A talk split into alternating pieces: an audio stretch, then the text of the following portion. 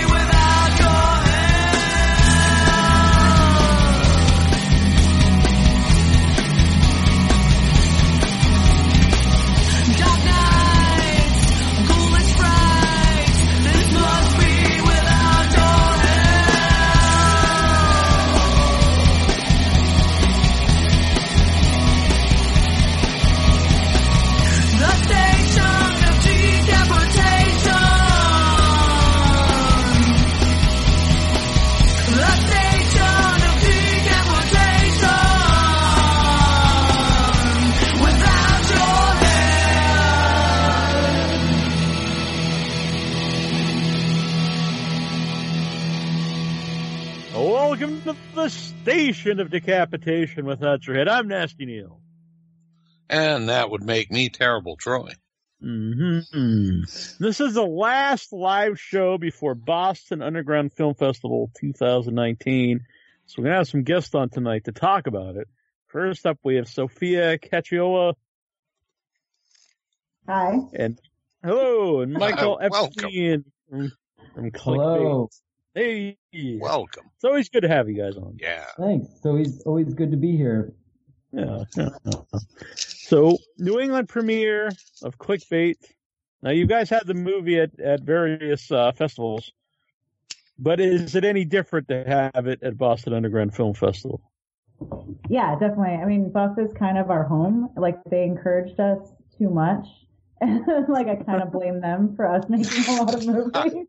Uh-huh. So, I mean, we were first there in, like, 2011 with a music video, and then every year since for a while, we had, like, a music video or a short, and then finally we made a feature, and they were kind enough to program it, and now they've programmed all of our features since. So it'll be interesting to see it with, like, basically a hometown audience now and, like, a bunch of people that want to see what we've been up to since we left Boston. Yeah, and they've been just so tremendously supportive of us, and they're great. I mean, it's not just us; they're actually tremendously supportive of regional and local filmmakers, and they really know how to blend kind of a national reputation with giving opportunities to people in the area. And I think that's like the magic of a festival like this that is really hard to capture. We've been to a lot of different fests, and you know, you sort of think like, well, Boston seems like the best because it's, you know, it's where we started, it was our, you know, our hometown, but really, it stands out among, I mean, there are lots of great festivals, but it really does stand out, among the kind of sea of festivals that are out there. And I think people from other cities often say like, oh, you know, when I played Boston Underground, that was like one of the best experiences I had. I was treated really well and met all kinds of interesting people, and like they really do a good job facilitating the experience of filmmakers. They're very good at parties too. Yeah. So yes, they are. Yeah. Yeah. So it's a really fun thing. Everybody should go, basically. I agree. Last year was my first one, and I picked a great one to go to because I had a great time. You know, like I said, not just watching the movies, which is awesome, but afterwards everyone gets together and has great parties. People make the movies. People are watching the movies. People put the show together. Everyone's interacting. It's having a good time. Yeah. Definitely. We're looking forward to it because it's been a couple of years since we've been to it. So, you know, we're sad. The last 2 years we've been on social media watching everybody up off. Like, we're in tears, like, you know, missing the experience of it. And, you know, jealous of everybody. And the programming is always so good. So I'm very excited about multiple things this year. So, I think Clickbait's the only one I've seen. Have you guys seen any of the other the films or shorts that are? Well, I think you were part of another one. I've seen a lot of the shorts, or a handful of the shorts anyway. I don't think I've seen any of the features. No, definitely not. But I've been looking forward to Tone Deaf, which is Ricky Bates' new movie. And he had a movie that played Buff when we did Blow the Tributes at Buff, Trash Fire. And we just loved it so much. And we loved Ricky so much that we met him at the festival. And so this is his follow-up, and we're really, really excited to check it out. So I'm excited that they have it. It just premiered at South by Southwest. So this is like the next screening, I feel like. Yeah, it is the second. So that's really awesome. And then Travis Stevens he's like a producer that's been to Buff a ton, and we've met him a bunch. And so he has his directorial debut. So we're also really excited about that. The Girl on the Third Floor, I think it's called. Something close to that, So those are the two features that I know. And like the opening night is the Hail Satan doc. So like that'll be fun too. So like those are just like the features on my radar, you know, and then there's a bunch more that look awesome. So generally we just trust them. If they programmed it, it's gonna be interesting. And like, so you know, sometimes movies aren't things that I like, but it's always they're always programming stuff that's worth seeing. Mm-hmm. Sometimes it's difficult. Sometimes it's, you know, it's worthwhile. Like they always choose. They make a great program. They put together things that you should experience. And I think the audience really trusts them. I mean, they did a Kickstarter campaign. They do one every year, though. They do it every year, but they did it, and they ran the whole campaign without announcing a single film and got funded. You know, so it's like all these people know that whatever they program, they trust them, it's going to be good. You mentioned The Girl on the Third Floor, and fellow wrestling fans like myself, if people don't know, who are listening, CM Punk is in that, so I'm really looking forward to that. Just looked at that. somebody else told me that, and I was like, what?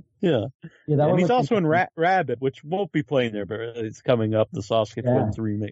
We're looking forward to that as well. So, sure.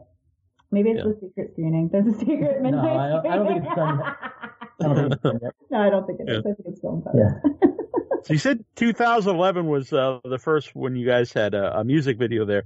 Was that the first thing that you made together, like creatively? It wasn't even our. It actually preceded our like directing. It was a music video for our band, "Do Not Forsake Me, Oh My Darling," that this guy Ted Cormey directed for us. He worked. You know, we were involved in it, maybe more than no. He's great. He was probably like, okay, you're involved enough. No, he's Ted is really awesome, and he worked really, really hard. For like 2 years, we worked on making this video that was a recreation of the opening sequence of The Prisoner. And so that was what played at Buff initially. And it was really fun because we, you know, that was part of what got us doing that music video and some other stuff around that time was really what got us into filmmaking. So, you know, that experience. So that was kind of our first film festival I think I ever went to, maybe. Because like, what film festival would I have gone to? I think that's probably it was that year and it was Buff. So, and then we saw how cool it was, and I'm like, wow. So the next year we submitted, I forget which music video, but the next year we definitely submitted one, and we were back. I think we might have made our own Darling Pet Monkey video for the next year, and that played there. And then we had something essentially every year, except for maybe the last two we didn't. But up until we moved, when we were living in Boston, we always had something every year. They were kind enough to give us some time to show people our weirdness. Yeah. So. Actually, how did you two meet to work together creatively? And were you doing that before you became before you started dating and got married and everything? Yeah, absolutely. So I moved to Boston when I was 17, and I started going to. I had a book that said that like Bob Dylan and Joan Baez like performed at Club Passim in Harvard Square. Okay. So I got a job like right next door to Club Passim, and I started going every Tuesday night to the open mic. And there were a bunch of regulars that I'm still friends with to this day, but Michael was one of the regulars that was going every Tuesday night. And so like, we just really fell in love with each other's music. And then, and he helped me record like in his bedroom, like long before we were dating. Nothing creepy, nothing creepy. No, I like kind of thought I was going to be murdered because like I lived all the way in Medford and he lived all the way in JP, and I had to like, it was the first time I took the orange line and I was like, oh, I'm going to JP to be murdered by this dude I met. Like, whatever. And so anyway, I started a band. He had like joined my band, and then like a few years later, we were like pretty much had pushed every other opportunity for love away. We're forced upon each other. So we're stuck together. Yeah, pretty much default. We spent every second together doing something creative, and I was like, well, this is stupid. We should just be a couple at this point. Yeah. Yeah. So bands and stuff definitely preceded film, and being friends preceded that. Yeah. Yeah. How did it go from doing music to making shorts and feature movies? Well, we I think the first music video we did, I played in a band called The Motion Sick, and I'm trying to remember exactly how it happened. Well, whatever it was, we decided we were going to do a music video, and we ended up finding a guy named Neil Foreman to kind of take over and direct the music video for this song called 30 Lives, which you're probably familiar with the Konami Code or Contra. Yeah. You know, up, down, up. Yeah. Okay.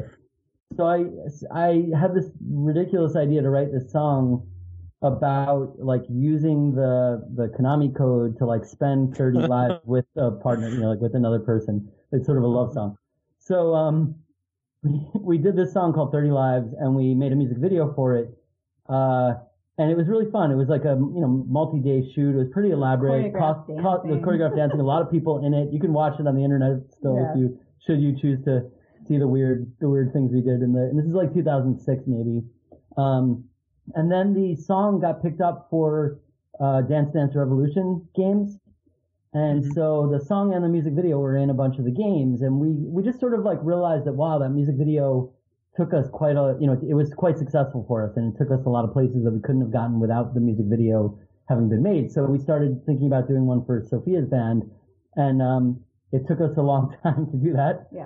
Because we decided on this elaborate concept for Do Not Forsake Me, My Darling, where we'd recreate the opening of The Prisoner, which is like 70 complicated shots done in London in the 60s. That we were going to do. Fancy cars. Right. Somehow we found it all, but props to our director. Yeah. So that was Ted Coney. So we did those two music videos, and they were both really successful. That one ended up on the Time magazine like best videos of the year list, and so. That was at that point where we said, okay, we really want to keep doing this, but these are very expensive.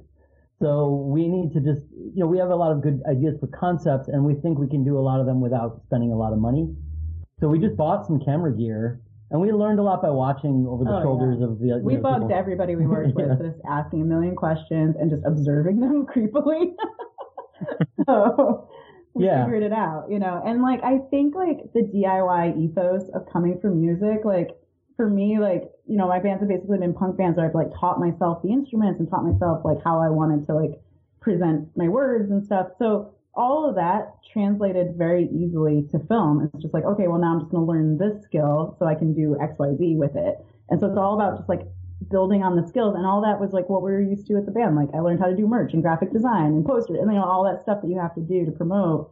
Yeah. So all of that translated so smoothly into film. It's just picking up new skills.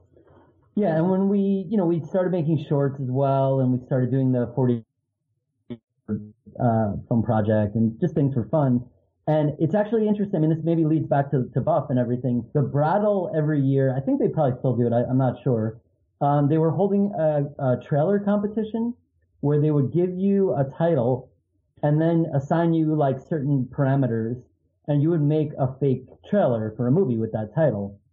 And so this is 2012 maybe, or 11, I don't know, 11 or 12. 11, yeah. And they did one, it was their 10th anniversary of doing the trailer competition. So they decided to do a film called 10. And we just jumped off with that and decided to make a trailer for essentially based on the 10 Little Indians, the Agatha Christie thing, where there were 10 people and they were being killed off, and there was a lot of pig themed things in it. So we made that fake trailer, and Ned, who is one of the Ned Hinkle, who is one of the guys who runs the Brattle, chose ours as his favorite or his pick or something like that. I can't remember. So we won some award at that thing, and everybody involved with it was like, let's make this movie. And so we foolishly, we thought about it for a little while, and then just like the dummies we are, we're like, okay, let's do it. And that is kind of how we got started. We started doing feature films. Yeah. Playing The Brattle and Boston. Yeah. So really it all comes back to The Brattle and the Boston Underground Film Festival as to why we are doing this at all. So we feel like we have a strong connection to the festival and to the theater. And, they encouraged us too much. Like they could have shut us down early, but yeah, it's like stop. You should stop and just don't ever try like, this again. Cool, keep making stuff. So if anyone ever does want to stop you two, if you build like a time machine, you can go back to like then, exactly. Keep us out of the Brattle Theater, Boston Underground. It's a really special. I mean, I know that sounds sort of silly, but it is a really special tie for us, to coming back to here and doing this. Yeah. Yeah. About coming back, and it's also kind of like the end of some things for you because you're renting your house that's there and stuff. So what's that whole feeling like? We're just moving for a second time because, we didn't do a good enough job the first time. I don't know. Right. So, we're just in major purge mode. For anybody, people may not have context, but we lived in Boston for a really long time, and we're involved in the art scene there, and decided after our third feature that it was time for us to try to pursue filmmaking in Los Angeles, which we did about 2.5 years ago now, and so we're just back in town, settling our life business here, making our final separation from Boston. But we've had a good time in Los Angeles, and we've had good. Success is whatever it is, but we feel like we've had good success and good progress at that, and we're happy doing film out there. So now we're just kind of getting rid of our last possessions that were kind of in storage here, and dealing with all of our business and kind of saying goodbye. We'll be back here. It's not like we still have family in the area, so we'll get back. But I lived here 18 years. I can never really escape. Right. Yeah. I'm sure they'll let you back too. Yeah. I think legally they can't stop us from coming back. Well, I'll look into it. Yeah.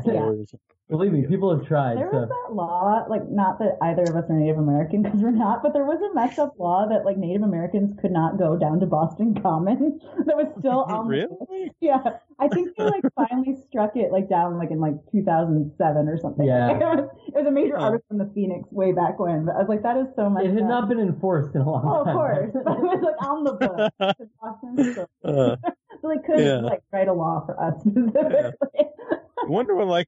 You wonder what the origin of that was, who thought of that to be a law. Yeah. I'm sure whoever was stealing land from Native Americans back in the the early days of Boston, and the law never went away. I don't know.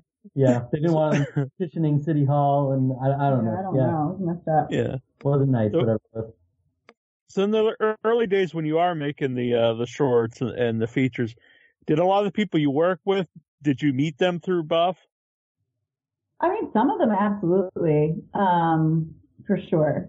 Chris Halleck has helped us out a ton, and he's now the programmer for the Homegrown Horror Block. I think that's Friday. That's always a really great block. People I think we met Jim McDonough, who's on later, at another film event, but then we're like, Jim, submit your movies to Buff. They'll love you, and they have. And so that's really great. And so we always try to bring everybody into Buff and kind of. And we met Melinda Green through Buff, and she was one of the actors in Blood of the Tributs. So, it's definitely collaborative. Yeah. We actually met Nicole on the controversy before. We met her through Ted, right? Through doing our music videos. Yeah, she worked with us on one of our music videos, and so she was really cool, and she's one of the, one of the heads of the. I forget their exact positions at this point, but she's in the top, one of the kind of three and leaders. And we definitely met Izzy Lee through Buff too. Yeah. And so we worked with Izzy a ton, including in one of the shorts that's playing. Yes, on Saturday maybe, The Obliteration of Chickens. Michael helped before Assassinaut. I think it's Saturday afternoon or Sunday afternoon. No, I think it's Saturday afternoon. I don't remember, but Assassinaut, which is a cool looking movie. by Drew Bolduc, who did the Taint and Science Team. And he's a good guy, too. I like him a lot. A movie that I edited with, I worked with Izzy Lee. I edited it. It's kind of a weird, nihilistic existential nonsense, strange film. Werner kind of film. Yeah. So I edited that, and that's playing this world premiering before Assassinaut this weekend. So that's cool too. Yeah, but Izzy, we've worked with on a whole bunch of films, and she's awesome. And we met her through Buff as well. Yeah. So. Mm-hmm. Yeah, that's a Sunday at noon. Sunday at noon. Okay, this Sunday. Yeah. Well, we'll be there. Whenever it is, we'll be there. Yeah. I'm looking forward. Just the name alone is pretty amazing. The Obliteration of Chickens. Yes. Yeah. Assassinaut is pretty good. For a name show. Yeah. It's fun. I think it's like 3 minutes long. It's definitely weird. You can see my editing work. I don't know what to say. Yeah. for better or worse. Right. Along those lines, which is your favorite part of of the whole creative process? It's a good question. Oh my God. I mean, besides the initial this, I had this insane idea, and then we riff on it. That's always fun.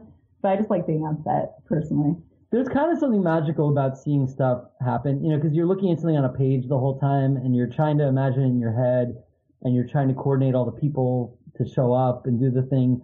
And then essentially the way we view directing is if we've done our work correctly up to that point, on set we barely do anything. We just kind of make sure everybody's standing in the right spot. So that moment when the camera rolls and the people do the scene for the first time and you're like, this is great. This is what I envisioned, or this is different than I envisioned, but it's also great. There's something really special about that, seeing it actually alive. Mm-hmm. Mm-hmm. So this might be my second time. Hopefully the third year I'll get Troy to come along. Oh. What do you think, Troy? Join the cult. I think I can be locked into it. I think it sounds like a lot of fun. I'll just go for the cereal buffet. Yeah, there's the Saturday morning cartoons, which I struggle. Sophia just can't get up that early. And I don't like cartoons. I was thinking the exact same thing, actually. I was because the secret rings almost midnight, and karaoke's till 2, and I want to get up. I mean, but it's awesome though. I did do the cereal once for Halloween. It was a good time. Not gonna lie, I feel like I have to drag myself out of bed, no matter how few hours of sleep I've had, because it's always really a fun time. It's just cool to watch. A lot of our friends who go to Buff bring their kids to that too. So it's kind of cool watching these weird '80s cards. Some of them I remember, some of them are just things that I've never seen before, and watching them with our friends who hang out and watch strange horror movies. And then a bunch of their kids. It's just a really good time. It's a really strange experience. And it is early in the morning, but it's worth it. Yeah. And I like that they show the old vintage commercials between them too. Oh yeah. Well, it's Kayla Janice who does the programming for that, I believe, and she definitely has I don't know her personally, but I've heard her. A talkative variety of things, and I've read some books that she's written, and she just has an amazing breadth of knowledge of weirdo stuff. I mean, everything, just crazy weirdo movies and weirdo cartoons. And so it's just it's kind of a treat to get to see what kind of crazy nonsense she puts together for that program. Mm-hmm. Do you have a favorite breakfast cereal? I just ate some corn pops today. Yeah. I don't know if they're my... Yeah, I guess I maybe I like Corn Pops. I don't know. I just like Rice Krispies. It's so boring. Yeah, that is boring. How about Troy? Because I know he's a big cereal man. I'll usually... all-time favorite was Freakies back in the... Oh, yeah. That was the best cereal ever. Yeah, they were just... And the characters were great, too. But... Right now, it kind of goes between Cinnamon Life and probably Frosted Flakes. Mm-hmm. Frosted Flakes are hard to argue with, too. Yeah. Can't go wrong. Freakies, the one that our Troy and I's mutual friend Ron Hex, is that the one that he wrote the song about me? No, that was Quisp, which was also another great 70s serial. Yeah. That one just freaks me out, the lyrics, because I don't know how they pertain to me. And I just feel weird. Never argue with the artist. Just go along with it. I guess. So are you bringing toot strudels? Oh, we tracked down Professor Wolfgang von Tootstrudel, and he a shipment of freshly baked Tootstrudels is being delivered by the Strudel Birds for the buff screening. So the first 90. Yes, some number of. It won't be, you got to get there early if you want to. The first 90. I'll make sure you get some though. All right. Yeah, it's the first time that we've given Tootstrudels at a screening. We've talked about it. So this is for context. Our movie Clickbait, one of the, I would say, major thematic elements is that there are these radioactive self-heating toaster pastries that all the characters are kind of making commercials for and doing stuff for, and they are called Tootstrudels. And so this is going to be the first time ever that Tootstrudels are distributed to the public, I would say. Yeah. It's very cool. I have to say, I was scolded recently by a guest because he said that I didn't bring context to some of my questions. I just assume everyone knows. I'm not scolding you. I'm just okay. No. I didn't mean you. It was another guest, but yeah. Yeah. No, I just feel like maybe I should expand where it needs to be. Expand upon right. But, yeah. In my mind, it's just like Tootstrudels. That's self-explanatory for everyone's family. Exactly. I mean, honestly, they should. That's if embarrassing. They could Google it. Yeah. But they can't. It's all crazy. Yeah. But yeah, so Tootstrudels are the big product in our film, and you can get T-shirts and all kinds of stuff. And like some people have. I know. Yeah. I know some people with Tootstrudel shirts. Without shirts. Yeah. And it even fits me better now, so that's very good. Nice. Very exciting. Yes, it is very exciting. So I'll be wearing that Wednesday to the I was going to say Tootstrudel premiere. Yeah, I mean, I don't know if I would eat the Tootstrudel. I don't know either. That's the thing. Just to have it is all you're really. Yeah, I mean, it's at your own risk. Yep. I don't know if there's a flavor. I don't know if there's the flavor of Tootstrudel that Troy would be into. Yeah, there's eggplant. I don't think he'd be into the eggplant. No. Not really. Celery. No, it's the nuclear watermelon. Watermelon's the most. Oh, watermelon. That was watermelon. It's straightforward. Yeah, radioactive watermelon. Okay, that's my favorite kind. Oddly enough, that would probably be my least favorite. I'm not a watermelon fan. Yeah, I know. What if it's radioactive? Well, no. You're sold it. Yeah. I think when you make anything radioactive, I think it's good. Yeah. It definitely helps. Yeah. It's I don't say it's weird, but it's got to be the first merchandise tie-in, I think, to one of your movies. For us, I'm trying to think. Yeah. Like Magnetic, which is our sci-fi film. Had a company, Magnetostatic Systems, and we would put their logo and stuff on a lot of computers, anything in the movie, we would put it all over, and it had a Facebook page and stuff. Yeah, but we never merged anything. There were no products. Yeah. We actually, when we made 10, which is like I said, is kind of a Agatha Christie, 10 Little Indians, and then there were none film about 10 people in a mansion, they're killing each other off. We talked to some people about developing a board game version of it because we're it would be so cool to have a board game murder mystery kind of Clue-ish, but something more related to the movie. And we did a little design of it. We talked about that. We talked about doing a did you ever play the old Sierra games or maybe I just talked about it recently. Yeah, we were just talking about it. Although, so we were it would be so cool to do a video game version where you're going through and trying to solve, but all those things are complicated. Cost money. So we didn't do them, but those were on the, you know, they were on the table at one point to do. And I would love to do some kind of tie-in like that for something we do in the future. Our guy we are friends with, his name is Dustin Ferguson, and he just finished a movie called Robo Woman, which isn't out yet, but it comes out pretty soon. But part of a tie-in he did with that was that he had a guy develop an 8-bit Nintendo game for basically, you know, based on the film. Playable Nintendo. Yeah, and they made cartridges and everything, and they're going to have a ROM version. It's wild. It's like shipping soon. But I saw they made a commercial for it too with some like, you know, game images and gameplay stuff, and it looked awesome.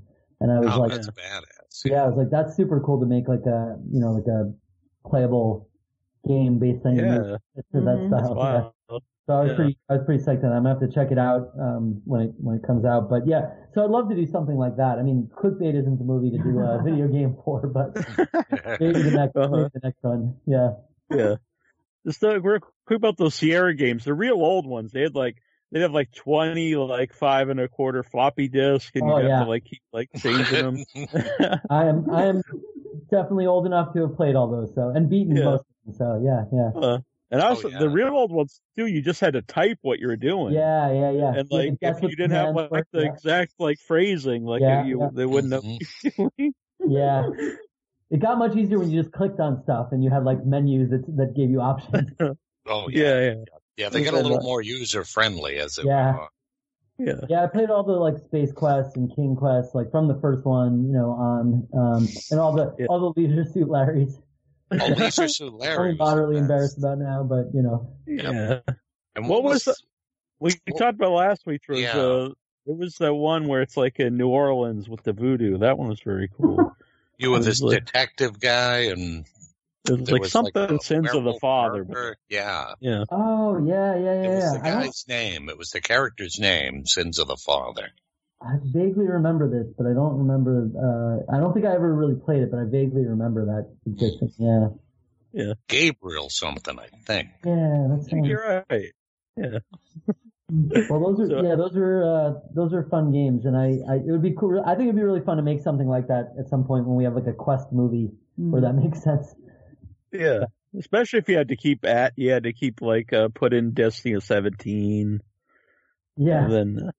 Oh, that would make it. That. And then one of the discs would be corrupted, and you'd have to mail it back. But one of the way later ones after you've played it for 10 days. Yeah, that was always a great experience.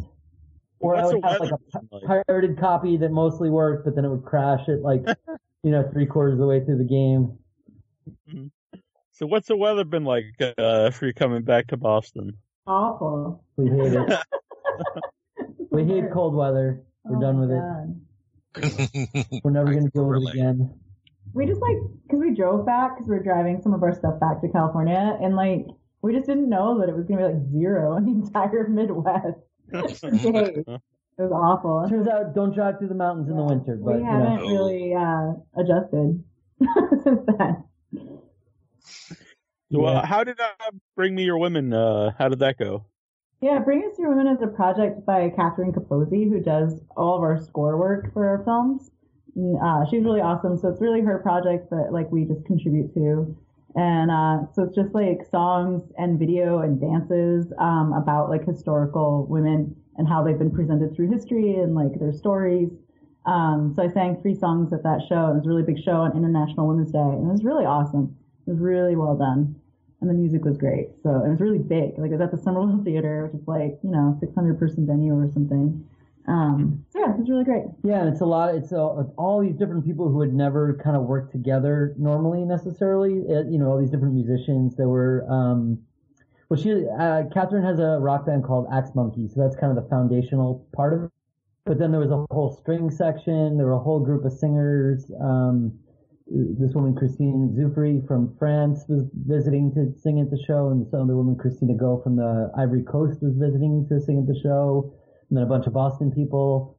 And then there were African-style drummers and Chinese... What's I knew the names of their instruments. You know the instrument, that single-string instrument, the Chinese instrument? It's really beautiful when played well. Yeah. It was really cool. We used to call a guy like the Stick Man, I believe. We would see him every once in a while. Yeah. That guy doesn't. That was my joke about playing it well, but yes, I totally get it. Yeah, no, I like that guy. I'm a fan of the T Station guy, but this guy who plays the show is amazing. He's beautiful. He plays with the Chinese opera and stuff. And the Beijing opera. So it's a bunch of people who would not necessarily play in a rock band setting, and they're kind of excited to do it. They're like, it's weird for them, but they like it, and it becomes a really interesting collaboration. It was almost like a cultural exchange, of ideas or something. It was really fascinating how it all came together. Yeah, and we had produced the films for it. Now 5 years ago or something like that. So we produced each at that point. We did a film. We either directed ourselves or found people to create films for each of the songs that were done at that point, which is maybe a dozen songs or something. And so those videos also played in sync with the performances and sometimes with dancers and other kinds of things. So it's really it's a cool project, and I really wish it happen more often. I don't know, it's such an endeavor to get off the ground that it's not something that will happen frequently. Mm-hmm. It was 100 people involved. It was insane how big it was. It was great. Yeah. So, see, I've seen Clickbait several times. So, but for people who are listening for the first time, for you guys on the show, can you give them an idea of what Clickbait's about? Well, that's the interesting question, right? We never really know. No, it's the way we've kind of come to describing it is that it's like a social satire, kind of horror film about the pitfalls and impositions of fame culture on people. Social media. Influencers, which are this week. So. Yeah, the story is that there are these two young women who are in college, and one of them, they kind of are both vloggers, and one of them is really popular, but her popularity diminishes when one of her rivals is diagnosed with cancer and kind of becomes popular as a result of being sick. And so it's sort of about her struggling to recover that, and then she starts getting stalked, and although that's bad, it starts to help her get popular again, so she's not that eager to have it stop, and that's essentially that's where the movie goes from there. Yeah. Mm-hmm. And Seth Chatfield, he'll be in attendance. Who's in Clickbait? Yeah, he plays the detective that they call to investigate their stalking. The very incompetent detective, Frank Dobson. Yeah, he's very hilarious in the film. So. He is. Seth will be there. Catherine Capozzi, who did the score with us, will be there. All right. And Izzy Lee, who we mentioned before, worked on a couple days of the movie, helping us doing some assistant directing, some other stuff. So she'll be there. I think that might be it from the movie. Yeah, I don't know if anybody else from the movie will be there, but yeah, it'll be a nice gathering of people, and we'll do our hometown Q&A, and hopefully people have interesting questions. It's been a fun movie to take around because we never really know what we're going to get asked, and it's kind of maybe you can say better, but it's both a simple movie and a complicated movie, I think, that's what we're sort of trying to do. So on the surface, it's kind of simple, but then there's a lot of complicated stuff that happens in it. And so so we tend to have Q&As where they're like, well, how do we how can we unpack this whole thing and talk about it? So it's always fun. Yeah. I've not met Seth before, so I'm looking forward to meeting him. Yeah. Oh, you've not? Yeah. No. Maniac. Yeah. Well, you will. Yeah. Mm-hmm. I think you need to meet Brandy. I see you're blossoming online friendship.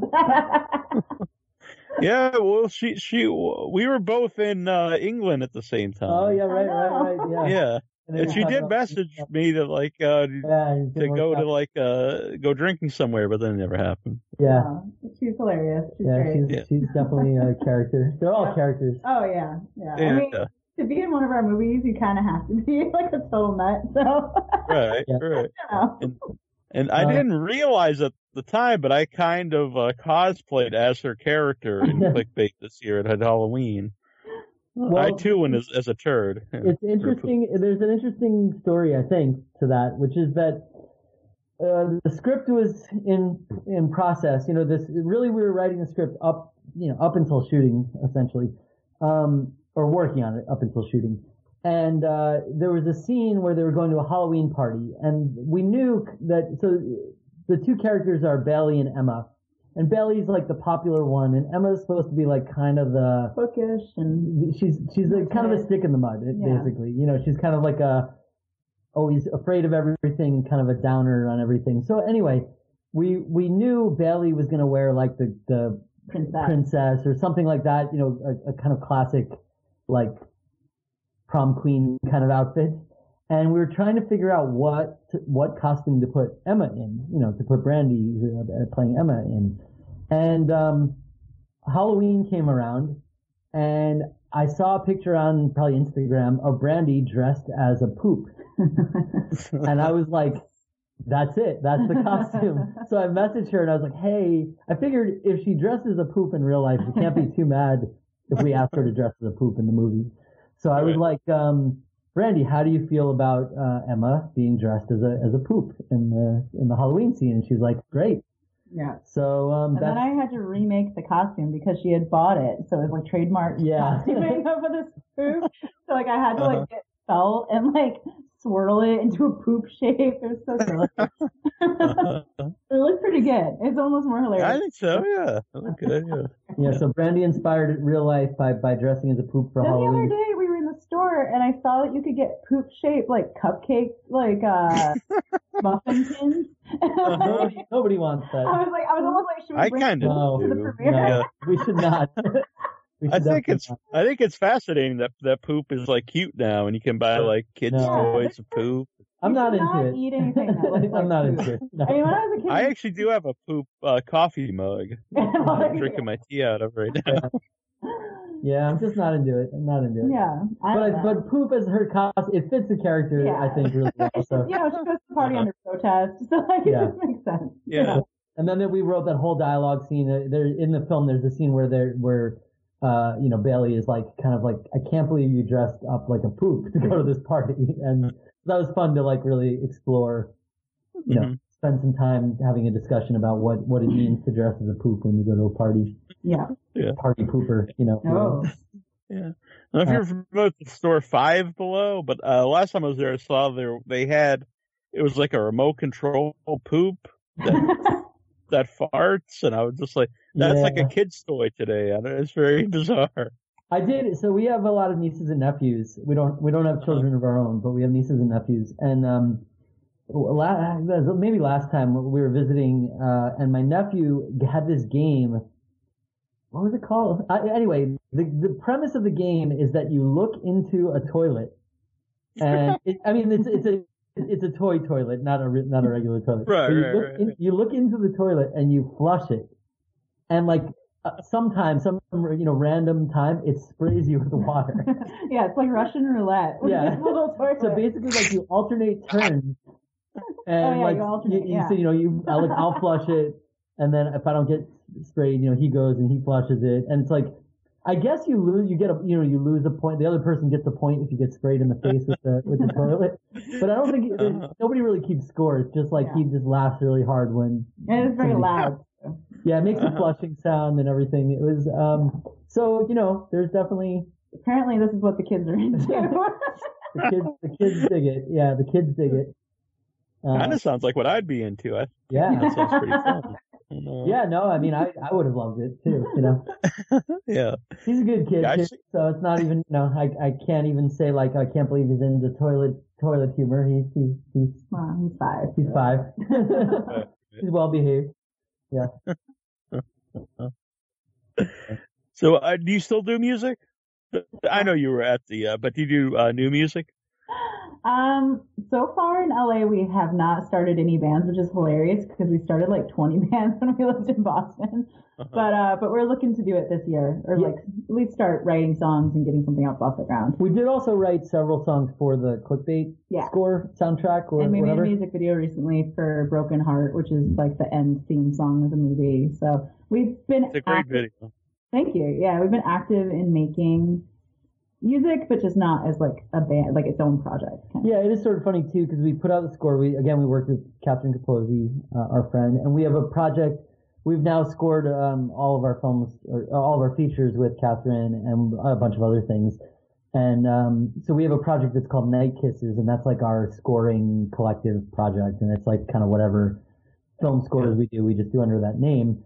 And so the Clickbait score actually got picked up by a record label called Plaza Mayer, their European label. And so that, you know, that came out a little bit ago, even though the movie's not quite out yet. So that was cool. And, you know, so it's available on like all the Spotify and iTunes and whatever else, wherever else one listens to music. And so, yeah, so we made the music video. The most of it is like score, it's kind of traditional. Well, I wouldn't call it traditional, but just instrumental score.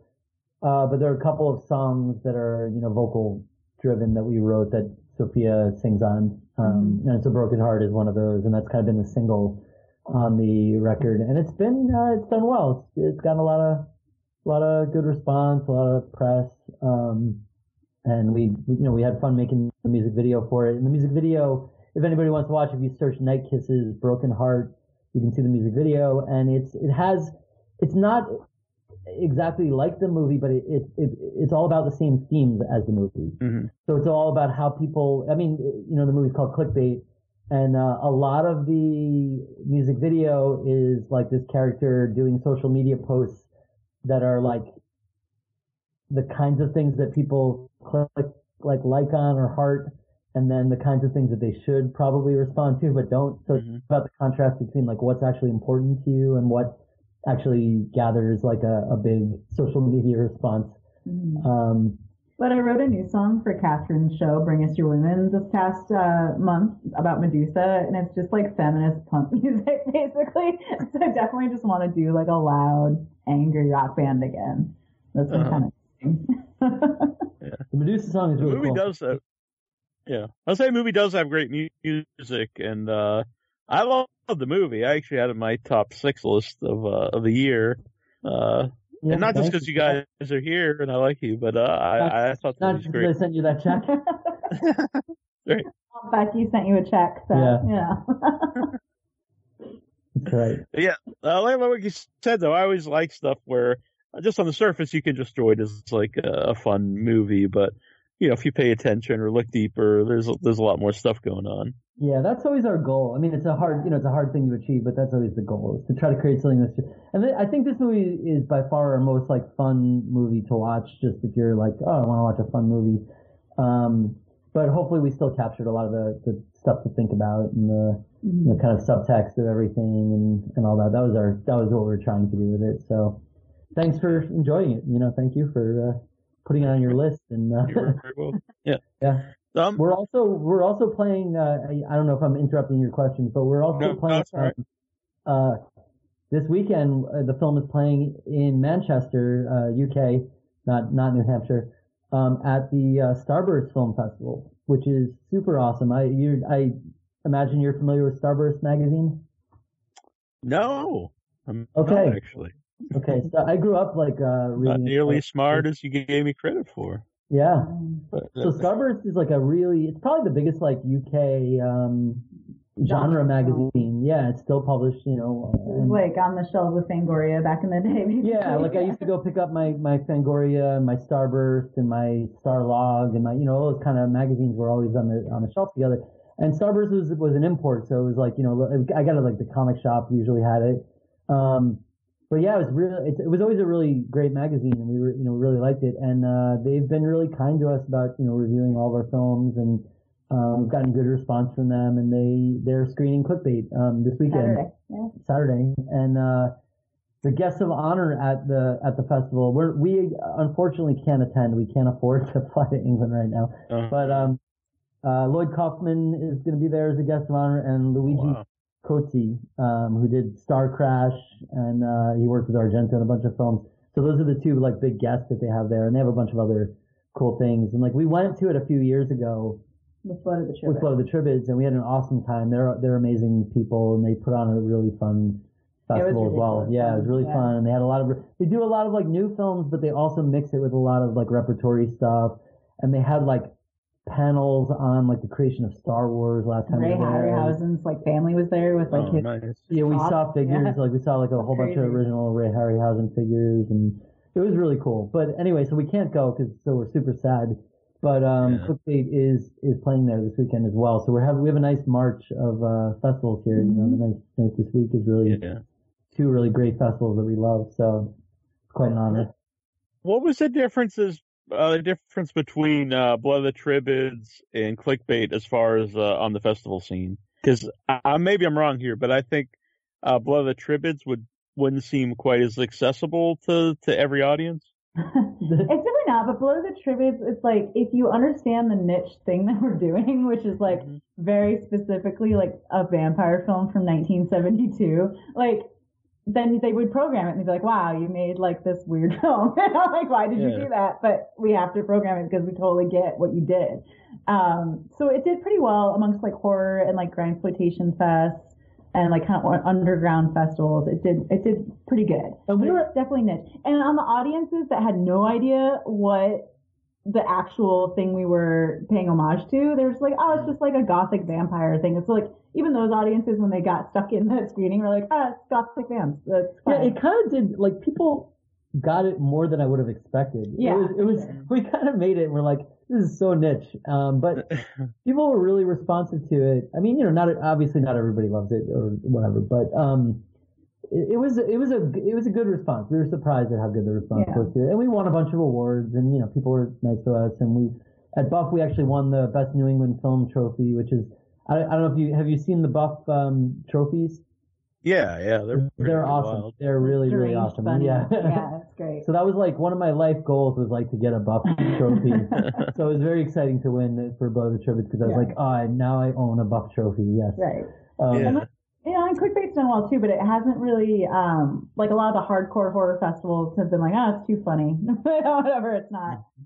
That's something to think about, yeah, because it doesn't necessarily fit in to any genre. I guess. Yeah, it's a very hard sell by what genre it is. And we did have a bunch of like bigger festivals, like especially the horror driven ones. They were like, you know, we really liked it, and you know, here are all the things we liked about it, and we just like can't quite figure out what to do with it, or you know, how to like put it in with the rest of the programming, and it's kind of, it just is. But it did well at like overall genre fest and at like underground fest. So, you know, and in England, definitely. Yeah. So I think the satire of it is actually quite like British in a way. It's dry. You know, it's kind of like a very droll, weird, that kind of humor. Somebody, we got a review. We haven't really sent it out for reviews, but we got a few reviews.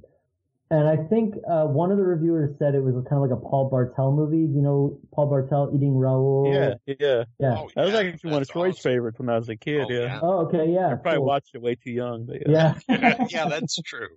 Yeah, he's a bad older brother, I think. Right. So like one of the reviewers said that, and then one of our friends also said he thought it was like that. I'm like, yeah, that kind of is the tone of it. It's like a weird, dark comedy, and it has like horror elements, but it's like a confusing thing to sell to people in a way. Yeah. So it's done fine. We never do the right thing. It's fine. We never just make a straight slasher that's gonna do great. Yeah. We probably would benefit from just making like a really straightforward, very not interesting movie at all. But no. We just can't bring ourselves to do it. Yeah. Oh, I understand. Now obviously you talk about Clickbait, but do you have anything in the works? Yeah, finished something, didn't you? Oh, we decided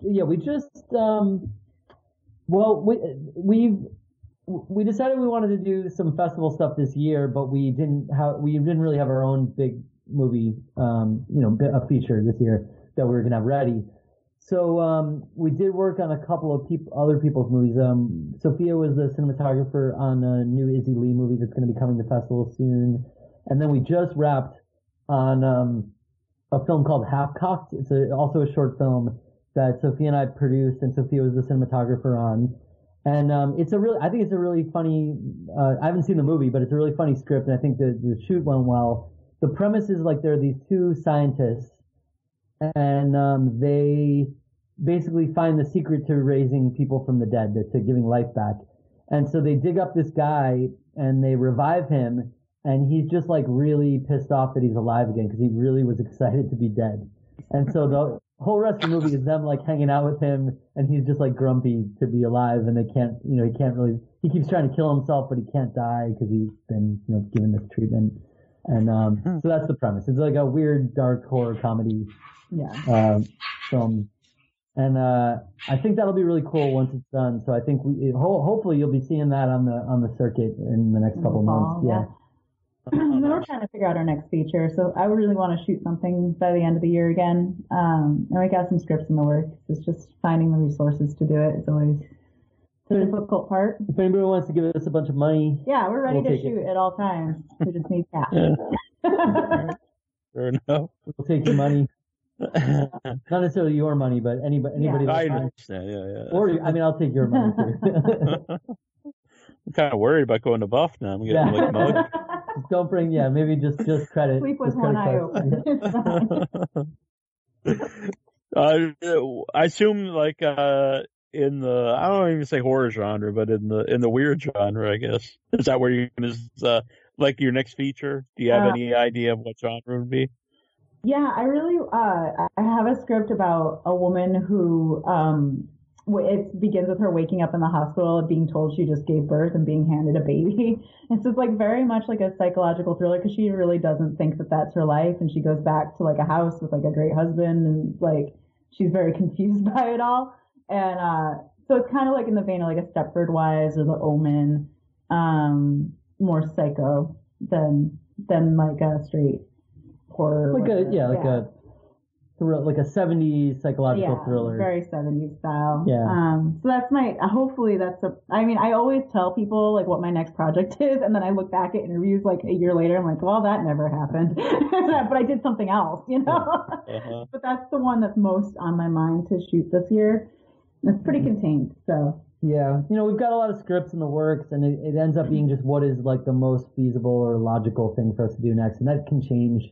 Tomorrow we could decide something else, but we want to do something soon. So there's plenty of ideas. It's just a matter of like figuring out which one and which resources are there and how to best attack that next. And in the meantime, we'll be traveling around the festival circuit with those shorts, and Clickbait will be out sometime this year. We don't have a release date. This company ITN is our agency and our domestic distributor at least, and so they'll be putting it out. You know, it's I'm guessing maybe summer. We don't have a date yet, but I'm guessing something like summer. Yeah. Do you write the scripts together or separately, or how does that work? I give Michael all of my great ideas, but then usually, he writes them primarily, like the basics of it, the house, you know. I'm not a person that can sit at a computer and write. But then I usually come along again in the editing phase. I'm like, nope, add this. So by the end of it, we work together. It's just a different. Yeah, it's like a process where we work individually but together, kind of. Yeah. If that makes sense. And usually before you even write anything, like we've written an outline, we've discussed like every turn of the thing and stuff. So I'm usually writing the like scene to scene dialogue and that kind of stuff. Yeah, he's not actually opening Final Draft or whatever, whatever program he uses. And I'm much more visual. I'll be like, and this scene is like this person on fire and like floating through the air, and I'm like over describing like the camera stuff because that's what I most care about. Like that's not a scene, it's just a shot that you want to do. But it's good. It's collaborative, for sure. And and Clickbait had kind of a weird origin. The short version of it is that it started out as a movie that Brandy was developing with this guy who wrote the first draft, Jeremy Long. And I got involved a little bit initially just to shoot it. And then gradually we took over more and more. And then basically I did essentially like a pretty substantial rewrite of the whole thing. And it kept a lot of, Jeremy had a lot of cool ideas about how the characters worked, and that was what really attracted me to the script in the first place was the characters were cool, I liked the concept, and then I kind of reworked it to be something that we would, like a film that we would make and has our kind of social commentary and our structure to it. And I added the toot strudels. And Sophia added the toot strudels. You're welcome. Yeah. So none of that was in the... No. There no two drills in the script. Yeah. Will we see either of you singing at karaoke on Saturday night? Oh, man. I, cannot do karaoke at all, which is, really hilarious being, a punk singer. A person that gets on stage and sings in front of people. It's awful for me. I have the worst time. I feel like I'll probably do something stupid. Yeah? Just for fun. Well, maybe I'll start practicing. I'll pick something and I'll practice. I think practicing karaoke is kind of... There's something wrong about that. There is, but it's always gone so fast. Yeah. I don't even know. Last year, because it takes me a lot of alcohol to do karaoke. Yeah. I don't really drink anymore. I'll probably have something, but... Last year was 8 hard ciders before I had the courage to do it, so I don't know if I'll do it this year. Well, last year was Monster Mash, and everyone really dug it. So. Yeah, that's a good choice. It's a regional hit. Yeah, written at Somerset. I even had backup dancers, which was pretty sweet. Yeah, you know that's a Somerville song, right? You know it was written in Somerville. I did not know that. Yeah, Bobby Boris Pickett. Yeah. Yeah. Right. Lived in Somerville. Was from Somerville. Yep. Oh, I did not realize that. True story. I'm just going to lie now and say I knew that. That's why. Yeah. Well, you know it now. It's like knowing it. Yeah. That's why you have us on the show, because we bring the important information. The knowledge, exactly. Yeah. The local knowledge, yeah. I think we actually have Jim McDonough on the line as well. Oh, God. That guy. Oh, hey ho! Hello. Well, that's bad. Yeah. Now I got. Tell me if I sound terrible, because I got you on speaker, and I'm only on speaker because I can't really hear if I put it to the head, and I'm worried about putting the phone to the head because I feel like it's going to give me a tumor. Wow. Did you always have that heavy Boston accent? I don't remember it last year. Something you picked up since last year? It comes and goes. I just had a few Budweisers. Oh, all right. Jim is true blue. He's true blue. Jim's a wicked pizza. Yeah. Hello, Jim. It's great to hear you guys' voice. I can't wait to see you next week. Yeah. I've got a bad movie for you. No, that's my brand. I'm coming. I'm going to be there Wednesday. I can't wait. Yeah, that wasn't the movie I meant though. That may be true, too. Yeah. No, so Jim, I'm going to talk about Jim now for a second.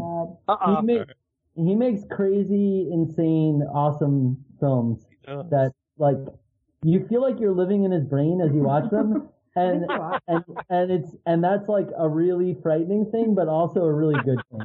It's awesome. They're always entertaining. They're always weird. They're always surprising.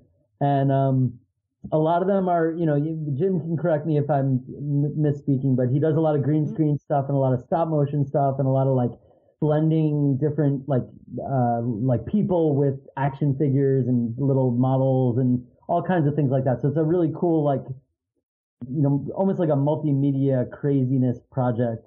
And I love his work. I'm a fan. First, we should let Jim have it. No. This is the important part. I'm almost there. I was hoping that was going to be the podcast. Just Mike keeping going. And that was beautiful and warm and kind. So we watched this movie. Repo Chick. You know Repo Chick? Kind of equal to Repo Men, but not really. Made by Alex Cox. And it's kind of Jim McDonough style of film. It's all green screen. It blends weird Matchbox cars with things. It's a crazy artifact. And I'm watching this and I'm like, this is a film that could have been made by Jim McDonough, except that if it were, it would have been much better. That's the only difference. It's like if Jim McDonough were bad at making films, Repo Chick would film. So I had to buy it on Blu-ray because it's really hard to find. And I wanted to see it, and I watched it, and now I'm gonna burden Jim by giving it to him. Oh my goodness! This is now this gift. He's bearing gifts. God damn it! Wow! Thank you. This is exciting. Well, for starters, Michael and Sophia, Jesus Christ, I can't believe the reason I'm have any knowledge of Buff is because of those folks and the people I met in Somerville one night, and I'm huge fans of them as artists and people, and they drive me to freaking make more stupid shit. But I love you guys' stuff. I can't wait to see Clickbait. For God damn it! Thank you. Yeah. And honestly, I met Jim through Michael. Michael's like, I think you'd like him, and I think you'd like his stuff. And so and that's wrong. How I discovered. But... Yeah. I was like, oh man, well, what are you thinking? But no, it was. But now you can't get rid of it. Well, yeah, you're right about that. It's well, you know, it's funny. Boston Underground Film Festival is very near and dear to my heart as far as going and spending time and have experience there, but. The Bad Film Festival is probably the one that most represents my brand. So to your point, yeah, bad is it's like it is what it is, you know. It is what it is. I loved Tiny Clones last year, and I'm sorry.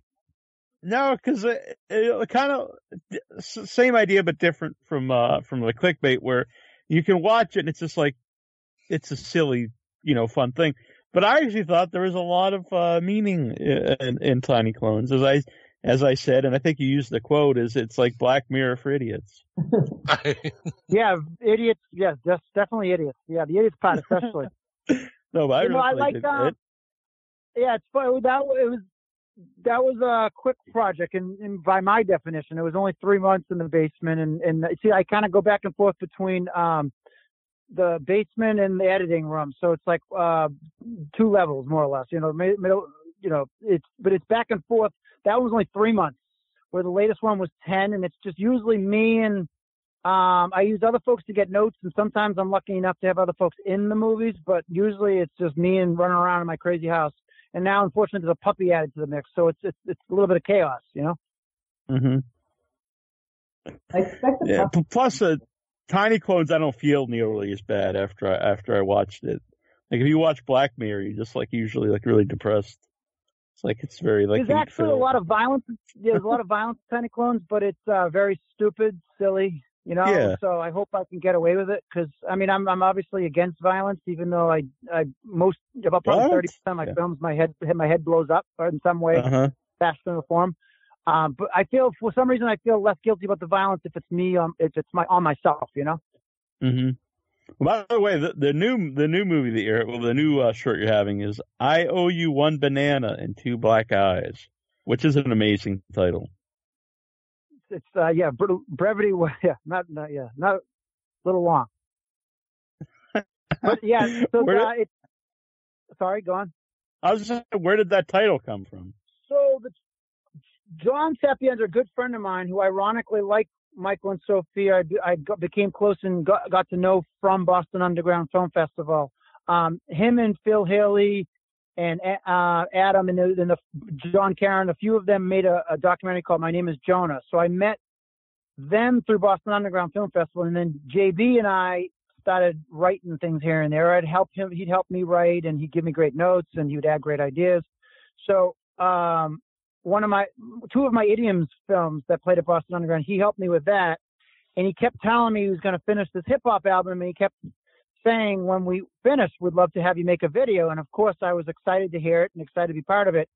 But this was like over a couple of years, and then so he helped me write Tiny Clones, and then by the end of Tiny Clones, the album was done, and he let me kind of go through the album. I've never done a music video, and so I love certain music videos and some music videos I don't. So I guess I kind of wanted to go into it with maybe in an egotistical sense. I wanted to tell a tiny, stupid, ridiculous story.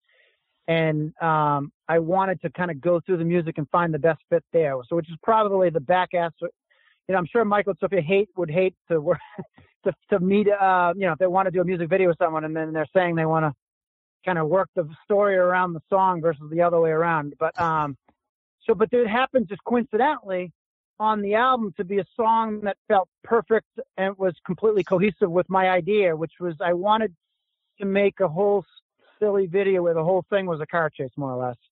And then ultimately it became, you know, animals in a car chase and puppets and whatnot. And there happened to be one song on their album that basically really fit. And it was, and I liked the song the most, the tempo and the lyrics and everything kind of worked.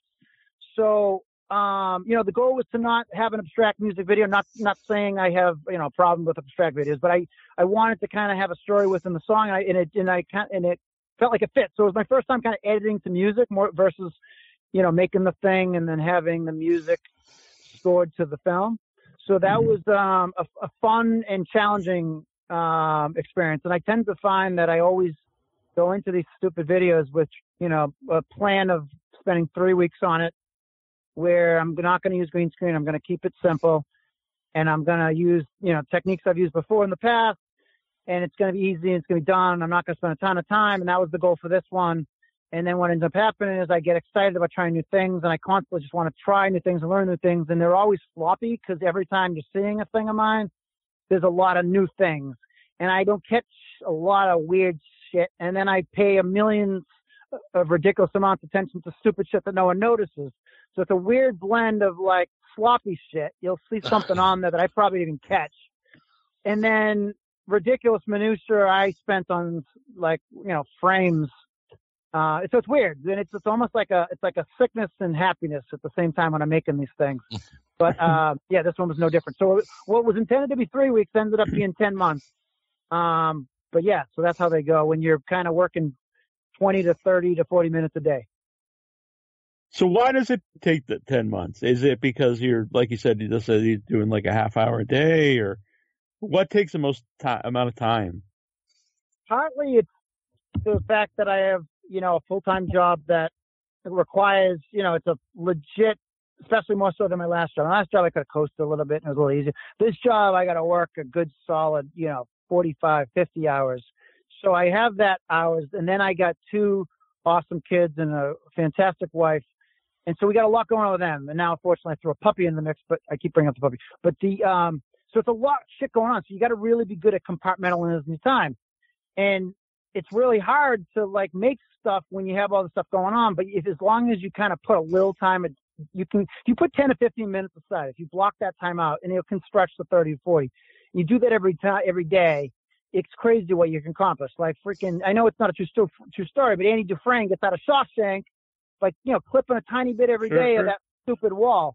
So if you just kind of do something a little bit every day, you can get there. So, you know, you put that, but the reality is, though, it's not just the amount of time per day. It's the fact that I'm kind of building everything you see, you know, either by hand or by computer. So I try to, like, you know, I will blend a little bit of stock, but I try to, like, physically either or digitally kind of create a lot of the layers, because a lot of the artists I love, like Michael and Sophia and folks that are just true to their vision, I find the common theme of artists that I always respect is you kind of get in, you go into their art and you're in their world. To Michael's, you know, point earlier, you step into their world, hopefully, whether it's Tim Burton or whoever, you know, early Tim Burton, but when you get in, you know, you feel like you're getting into another world. So hopefully you kind of, if I'm going to bring you into my movie, I want to have my world created. So I'm going to try to control every layer of that, whether it's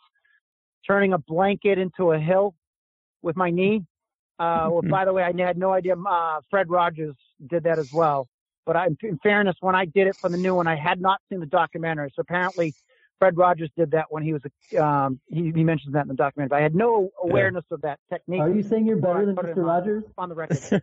But, saying you're better than Mr. Rogers, though, you just said? No. I'm not even close. In fact, Fred Rogers, because I know, Michael, you're a fan of the documentary. Fred Rogers, actually, when I saw that movie in the summer, I actually almost changed a lot of the plot of my new one, because it just kind of broke my heart, him thinking of the thought of, even if, like, the stuff I'm making isn't intended for children, but it just breaks my heart of the thought of children seeing this stuff, and all this stuff has influence. So I almost changed the plot of, I mean, I can say plot, you know, you see it, you're going to laugh at the fact that I called it a plot. But it almost changed some of the themes of the film based on that documentary, but I kind of ended up sticking to my guns, literally. Mm-hmm. Now, I don't know if it's just my imagination, but I think one of the bunnies is right at the 2-minute mark. I think he's kind of based on Michael Epstein. Looks very similar. Well, yeah, I did not make it too close because I know Michael and Sophia are very powerful lawyers, but I borrowed likeness within the copywritten laws as I understand them in my lawyers. But I'm not going to say anything on the record officially, but you can, I like to think of this stuff as abstract. So if you took that meaning, I can't admit to anything more than that. Yeah, I'm not allowed to make any comments on it right now, but our legal team is reviewing it. And it was a very attractive bunny. So. I'm so excited. Well, there was we've seen it. We've seen it. I sent Michael months ago, I think. We did watch it. Sophia watched it too. She just can't remember anything. She was brain dead. That's okay. Don't be mean to her. I didn't know the title, I think, when I saw it. We saw it. It's awesome. I loved it. And we already saw it, and we recommend that everybody else go see it. So. Yeah. Thanks. When he sent it to me, he told me it was a documentary. I didn't know what's going on. But... Well, so Neil asked for a sneak peek tonight before we talked, and I sent it to him. And the screenshot alone is a plush bunny that, in order to get, so there's two bunnies rapping in the video, and there's a tiger and a shark that chase those bunnies. I don't think that I can really spoil this. But so the bunnies, one of the bunnies, because it's two guys rapping, and then there's I think there's a gal on backup vocals named Tara who I haven't met. But the two guys that are rapping that one bunny I used puppetry, and I had to learn by hand the song of one of the rappers, and then the other one I had to learn by verbal, meaning lip sync, I guess you could say. So I kind of painted my face white. I'm very white as it is, but I used actual white. So it's over my lips and face. Okay. Yeah. Like real white, like extra white, like pink. Right. Pink. Yeah. So I took that and then face. I learned. So yeah. I videotaped my mouth rapping, and I superimposed that white, extra white mouth rapping on a white plush bunny toy. So hopefully it gives the appearance that the small bunny rabbit is actually rapping, and it's so you didn't even ask these questions, but I'm giving you a lot of these long drawn out. I thought it was just the rapping bunny. I didn't even know it was your mouth. Well, then so fair enough, special effects work for you. Yeah, we're gonna let Jim take over. We feel like we've interfered enough with your time. Well, I appreciate you both being on.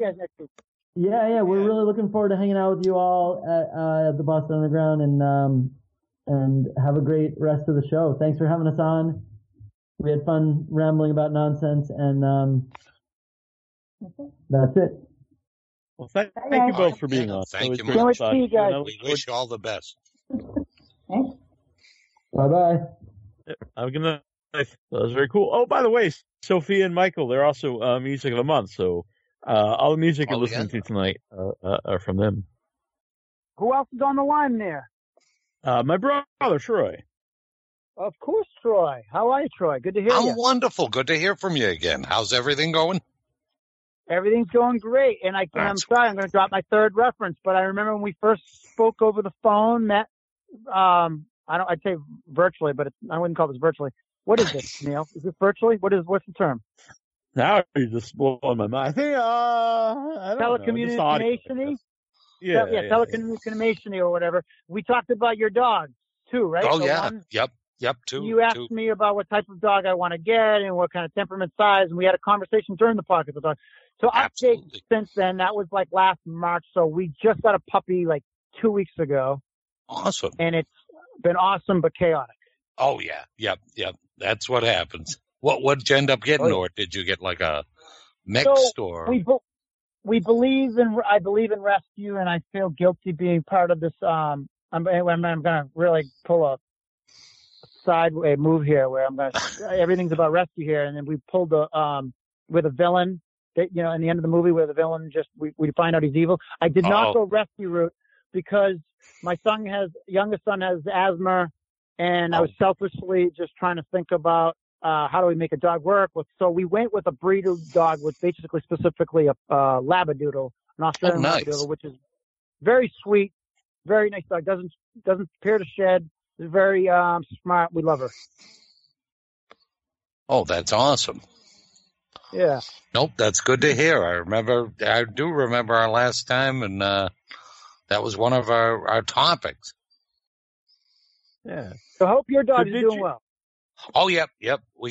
I think we had the two last time. Maybe we only had the one. No, I think you just had the one. I think. Oh, okay. I don't know. Maybe not. Then we got her brother, so now we have two. Fantastic. Yeah. I am dogless. You can always come and visit my dogs. I do. Uncle Neil, you can always come over. Mm-hmm. Doggy day. You guys not that far. So you, Neil, you excited? And Troy, you possibly coming to Boston Underground or what? Not this year, but I'm hoping to make the scene next year. Excellent. I'm going to make him go next year. Yeah. I'll drag him. He's not going to tell me. He's just going to bring me and say, okay, we're going to go up and see a movie. Then 4 days later, I'll be like, holy shit, what happened? You do go into a little bit of a cave there. Like, there's a weird thing that happens in so many films that when you walk outside, you kind of react strangely. You know what I'm saying? Yeah. I did a film festival last year that was like 10 days, I think. The Buffalo one. Yeah, Buffalo, fantastic film. It's fantastic. I love the festival. The guy runs it. Yeah, but it's a very long name, I have to say. It's like the Buffalo Fantastic Dream Festival. It's too long. But I like it. Yeah, from Facebook. Yeah, it's supposed to be a great festival. Oh, that's awesome. It is, but by the end, though, you are just kind of delirious. You're like, it's like 10 days of like 10 hours of movies. But it's still a good time, though. Mm. How many? That's a commitment, though. We went the whole time. Wow. Well, that's the part that I just can't get away with.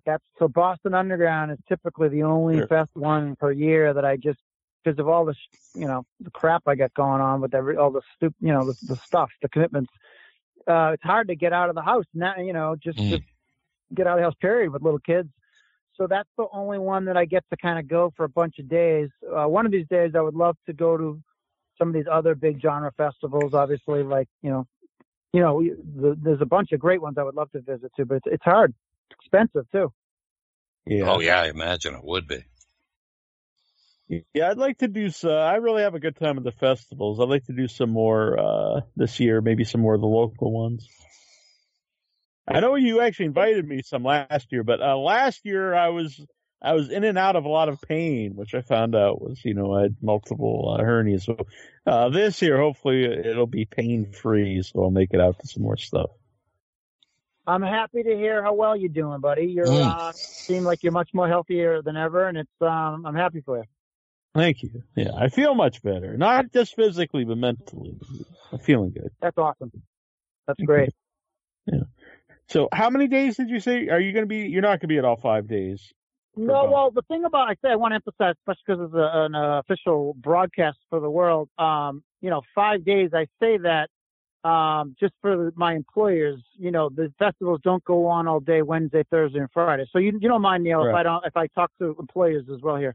So it does not go on during the day. I'm going to put in a full day of work Wednesday, Thursday, and Friday if my employees are listening. Sure.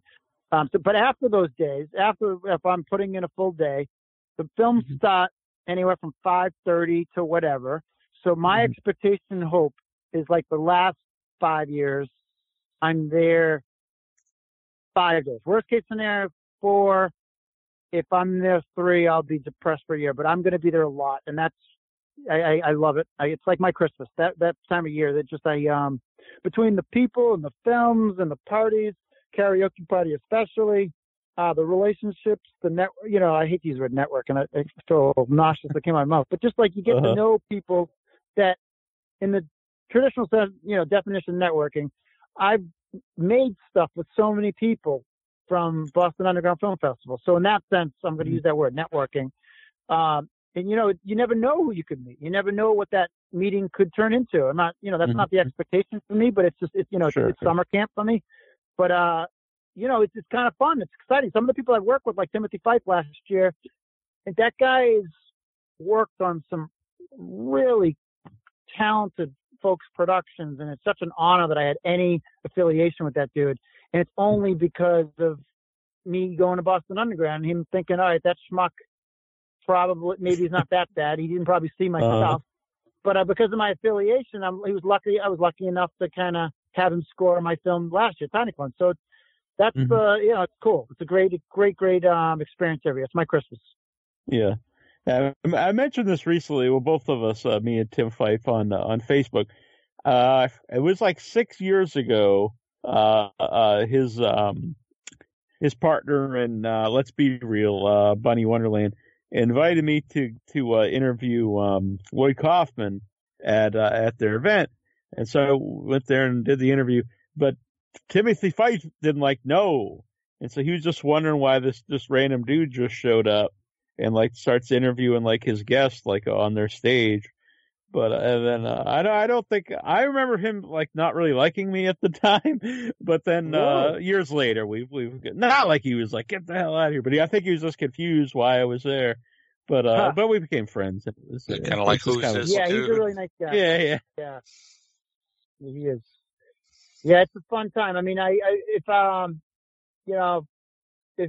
was like I won the lottery, or if I was retired, I would love to go to all the big ones and go to all you know many of them, and hopefully all the small and medium ones. It's so much fun, you know. Just it's you know yeah. Part of you, I don't know if you agree, Neil and Troy, but there's a sad part of me that thinks that film's a little bit of a dying art, and I say it like it's a dying art in the sense that not talking even about my next generation. Like my kids are still into movies, but you just worry about 30, 40, 50 years from now. And so you kind of just, we might be, the last folks in a lot of way and, generationally. So you gotta kind of maintain these communities. And as long as these communities are going and they're relevant, we can, it's alive. And, but I don't think without the communities, it will stay alive kind of, just because of the way technology is going. Yeah. Especially like if you talk about like watching movies at the theater. Because it is, going all to streaming, you got to get people. Thing. Yeah, I always get depressed when I see people on Facebook, like when they're like, "I hate going to see a movie at the theater." And to me, is no. I mean, I've watched plenty of stuff at home stuff, but if given the choice, there's nothing like watching a movie at the theater. Well, I think there's obviously situations where we all are guilty of saying, I'd rather stay home and watch it, but. It means I think we all got to step up our game, and I say all, meaning like folks that own theaters, filmmakers, everybody. You got to give people a reason to get out of their house, and in some cases it's the product on the screen. In some cases it's the experience, whether it's the festival or whether it's I Am a Knife with Legs. Did you ever see that movie, Neil? No, I like the name. So, oh my God. You need to seek this movie out. It's one of my favorite comedies, and I'm lucky enough to say that in 2015, when the first time I had ever entered or shown up at a festival or gone or had any affiliation, when Manicone played there, it opened for his Bennett Jones's film, I Am a Knife with Legs, which is a feature-length, surreal, crazy comedy. It was such an honor. It felt similar to mine, but I don't even want to say that because it's so good. But a film like that, it's like the crowd's going crazy, and there's something there that's hard to put a finger on. That's the real thing. And when then you got other movies like the Rocky Horror Picture Show, there's certain films that have like, whether sometimes it's a camp element, whatever it is, a participatory element. But I think folks got to think outside. I hate to use that word too, outside the box. But like think of ways to make it unique or make it interesting. In some cases, it's because it's really bad, like The Room. But, but you watch, like, freaking that guy's still selling out screenings across the country with that silly film. And, you can make fun of the movie, but there's an experience and there's a society, there's literally a society around that movie now. And it doesn't have to, those societies don't have to be reserved around bad movies. They can be reserved, you can build that around, levels of quality. I was not, I can't put myself in that camp. That's, I'm more in the Room camp. But I'm saying for other folks, Yeah. There's something about watching something with a group of like-minded people, and you're all sharing the same experience, and it really adds to it. God, yeah. Well, the reality is online, you have these experiences because, you know, we're all, I think the three of us are old enough to remember a time where there really was no shared online experience, you know, I'm 44 years old. And for a great majority of my life, there was nothing. So you either met these people in your life or most likely you didn't. And so, in my case, I didn't have anyone that I could really talk to. There was no one. I didn't even know where to begin. But I any culture or town, sports was the big thing. So, you know, people like movies, but that was, you know, I felt like I was really geeking out and almost I had a pain in my heart because I liked them so much and I wasn't doing anything about it. But like, I didn't know what that was. And then all of a sudden you don't really find like-minded folks like that. Typically the internet helped, but then these festivals, it becomes, you know, they become real relationships and you get to know people and, you know, in some cases form friendships and, you know, creative partnerships, you know? Mm-hmm. Mm-hmm. So are you going to sing karaoke this year? So yeah, my karaoke, this will be I've been to Boston Underground 5. This is my fifth year in a row, going. And my third year in a row doing karaoke, and I'm definitely my karaoke is very much similar to my films. It's there's not a lot of quality going on. There's a lot of heart. And there's a lot of performance art. Maybe you could say there's not a lot of talent. Is all I'm saying. But I will I'll give it all I got. I'll give it all I got. Yeah. See, I don't know a lot about karaoke. I've done it only a few times, but I do enjoy it. If I did an encore of my last year's song, is that like looked down upon? Are you supposed to always do something new? You know, I think you should. I think that's a smart route because there's a lot of the folks won't be there, and you killed and crushed it. So, you give them the hit, but then you gotta get out of your comfort zone. You gotta try something else. All right, I see what you're saying. Yeah. You earn the folks that have, you know, you gotta get the folks in the room on your side there, but it is a very accepting crowd. They're very warm, and they've put up with my bullshit at these karaoke because I kind of make a mockery a little bit, but they've been really kind. Yeah, this is a true story, not joke. When last year, I also went to London for Fright Fest, a convention, and three people came up and told me that they loved my Monster Mash at Buff, and you're kidding me. Three people from England. Yeah, that's wild. They had it on their Instagram page, didn't they? Boston Underground put it on their Instagram. Yeah. That's awesome. Yeah. I assumed they were at Buff. Maybe actually they did. Maybe they watched it on there. But either way, I was like, wow, that's very bizarre. But it made me happy. Yeah. So, do your kids help out on this one?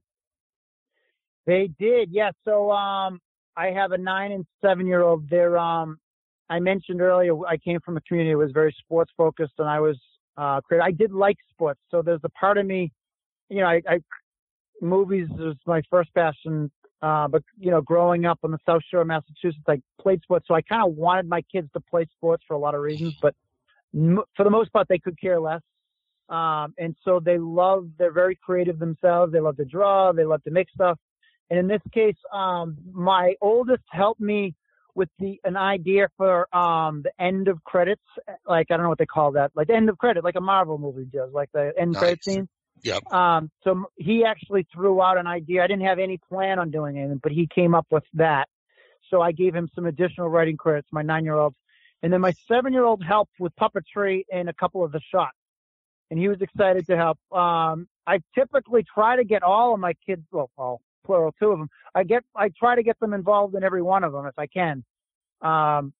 You know, like most of them, either whether it's acting or whatever, I put them to work. They like it though; it's fun. Mm-hmm. I hope to one day be in a Jim McDonough movie. I would love to have you, Neil. The problem is like when I talk to people about this, just know it could be like in 2 months, or it could be my snail pace. It could be 2 years. Like I make one thing a year right now. I hope you're in this one. I have no idea what it is. We got to talk though. All right, yeah, I would definitely like to do this.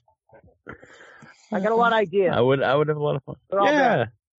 That's all right, but they're all good too. It's like I guess maybe that good bad that kind of when you pull a nose hair out, you hate it, but it's like there's a weird sensation. I know exactly what you mean. I have I don't know what that says about cry me. A yeah. Bit. Sometimes the tear comes out a little bit. Mm-hmm. Yeah. Yeah, sometimes there'll be like a little bit of a root, like when you pull the nose hair up. Ooh. Which I hear is not, it's not supposed to be good for you. You're supposed to cut them, but yeah, I pull them out. I guess they grow back thicker. I'm not saying I like it. I'm not like a weirdo like you. I'm just saying. Yeah. Listen, my films are very much a niche audience, just like people like to pull their nose hairs out, and guys who host podcasts. Yeah, I probably was going a little too far with it, but yeah, it's something I really. Yeah, we didn't know you were passionate about this. Yeah. There are those that kind of like the pleasure pain thing of the pulling the nose hair, and then you real freaks, they get together at your conventions. I'm like Belushi in Little Shop of Horrors, who is going for the root canal. Oh, wow. Awesome. Yeah. Bill Murray. Oh, it's Bill Murray. Yeah. I knew it was somebody. Jack Nicholson. Neil, have you gotten... Oh, yeah. I'm sorry to interrupt you. This is Josh Schill. No, it's all right. What am I... All of a sudden, I'm like cutting you guys off. Sorry about that. It's all right. It was nothing important. What were you going to say? I was going to say, did you, in this situation where you have access to screening the films, but you can go see them next week, are you watching some of them at home right now, or are you waiting to see them? The way I plan out, because I would prefer to see them at the theater, but currently I'm scheduling some interviews. So if I schedule an interview, I would like to watch it at home so I could prepare for the interview. Makes sense. Yeah. But if not, I would prefer to watch it for the first time on the big screen. So have you seen a lot of things yet? No, I haven't. But I actually yours. Well, I saw Clickbait. I've seen it before, and I saw your thing. But I've got. I'm going to be watching Hail Satan, because I've got an interview scheduled with Penny Lane, the director, and another one I'm forgetting at the moment. What was it? Let's see here. There might have been Mope. No. It was Happy Face. I'll be watching that probably tomorrow. Awesome. So I'm actually I'm rather surprised that you didn't cancel the tonight's live podcast after seeing my, or at least cancel my portion after seeing mine. No, it was already scheduled, so it's not really. It was already scheduled. Got it. No, I've really had a lot of fun watching all your stuff. It was funny, actually. Troy and I were at what's the craft store in Michael's? Oh yeah. Michael's, yeah. Yeah, and I walked by the house, and I was like, "That's the house from Tiny Clone." He was all excited about it, and the people there were looking at it's like, "What the hell are these people talking about?" That's a riot. Well, are you guys Seinfeld fans? The show? Oh yeah. Yeah, I don't know if Kramer did his ridiculous tour, which was based on the real Kramer, who would do a tour. It's so meta, but so there's for those folks, the young kids don't even watch Seinfeld, unfortunately, now and Troy. It's really depressing to me, but yeah, I saw that they say it's problematic. Some of them is problematic, I get it, but a lot of it's still fun and funny. Sure, there was. Where was I going with this? Can you help me train my thought? But the tour, was the tour for the Kramer tour. So they based Kramer off a real guy, and Kramer would give a tour. The real Kramer would give a tour of like all the things that he did as Kramer, and it's supposed to be absolutely ridiculous. So then, of course, in a meta style, they did an episode where the Kramer has a tour of all the things that Kramer does and whatever. So when you go through Michael's, you can get the McDonough Crazy Tour of all, and it's a true story. So I've made a lot of weird films. In the town of Hanson that I live in, there's two situations where I almost got arrested for making my silly things. One of them, I didn't almost get arrested per se, but it was no trespassing. If I got caught, I would have been arrested. It was an old psychiatric hospital in Hanson, or they almost ghost hunters came. and they I don't know, they didn't do the episode, but it's like this whole old hospital, and I wasn't like a like I never got in trouble as a kid. I wasn't the type of person that would just kind of like show up there and like cause trouble. But as a grown up making a movie in the year 2012, I want to say, I was I got asked by some buddies in Australia to participate in a sketch comedy show where I would make 6 one-minute episodes. And I decided to make it on a serial killer who traps like his kidnapping victim, and he starts like picking the guy apart and selling it as beauty products. So, for example, you know, he pulls the guy's hair off, and he's selling natural hair, not fake hair. And okay. Then, so each episode, he's torturing the guy and then selling it. So I wanted this guy to live in a weird place. So I never got in trouble growing up, but I sneak into this hospital, and take video and make my thing there. So I got away with that. And because I got away with that, I got cocky. And then a couple episodes later, and it's called the Digby Thurlow Show. It's on YouTube. It's not everybody's cup of tea, but it's my kind of, if you're into my stuff, you might like it. But so I make the last episode in another house, and I found this abandoned, burned house in Hanson. I shouldn't probably say that, but this town, I found this house. Mm-hmm. And I decide I want to have one of the episodes, the character, the serial killer in the show, whatever it is, to be in this house. So I go park my car near the house, and I start filming in the house. And then I get out of the house, and all of a sudden, I live in Hanson. It's like it's the South Shore. It's kind of like a farm town, but it's not like I'm not like I don't even want to say it, but it's not like it's a farm town, but it's not that far from Boston. But it felt like all of a sudden it was deliverance. And these two guys come up to me, and they're like, well, what you doing in that house? And there's no Boston accents. All of a sudden they're right out of Deliverance. And I don't want to so they look like the characters. And I'm the one that's wrong, because I just spent, 45 minutes filming in this abandoned, burnt house, and I can't justify that. So I just say, listen, I'm making this stupid movie, and I don't know, like, it's going to be an Australian, and by the way, Australian community access, by the way. I'm not, it's not like this is NBC of Australia. This is literally community access of Australia. So they're saying, well, what you doing? They don't believe me, because it's a weird story to tell. And keep in mind, I got this weird big mustache I'm pulling off, and like a yellow turtleneck, and it's this character that I'm playing. It's really ridiculous looking. And they're giving me a hard time, so I think it's over. I talk my way out of it. I go home, and then I start uploading the footage onto my computer, and then I hear a big knock on the door, and it was the police. And luckily, I know some of the cops that the cops were able to talk to each other and know that it was they didn't think it was okay. They said, never do it again, but they knew, luckily, because the cops I know, some of them know that I make these stupid things, and they were able to verify that I wasn't trying to do damage the house. It didn't make it okay, but they weren't going to arrest me. Right. So that's better. Anyway. That was nice. Nice. So how long have you been making your stuff? Well, you would think I'd have, I get the hang of it at this point, but it's been since 2008 range. So again, though, keep in mind it was so organic. It was organic in one way, in the sense of the skills I was bringing to the table. But the guy that I think I probably shared the story before.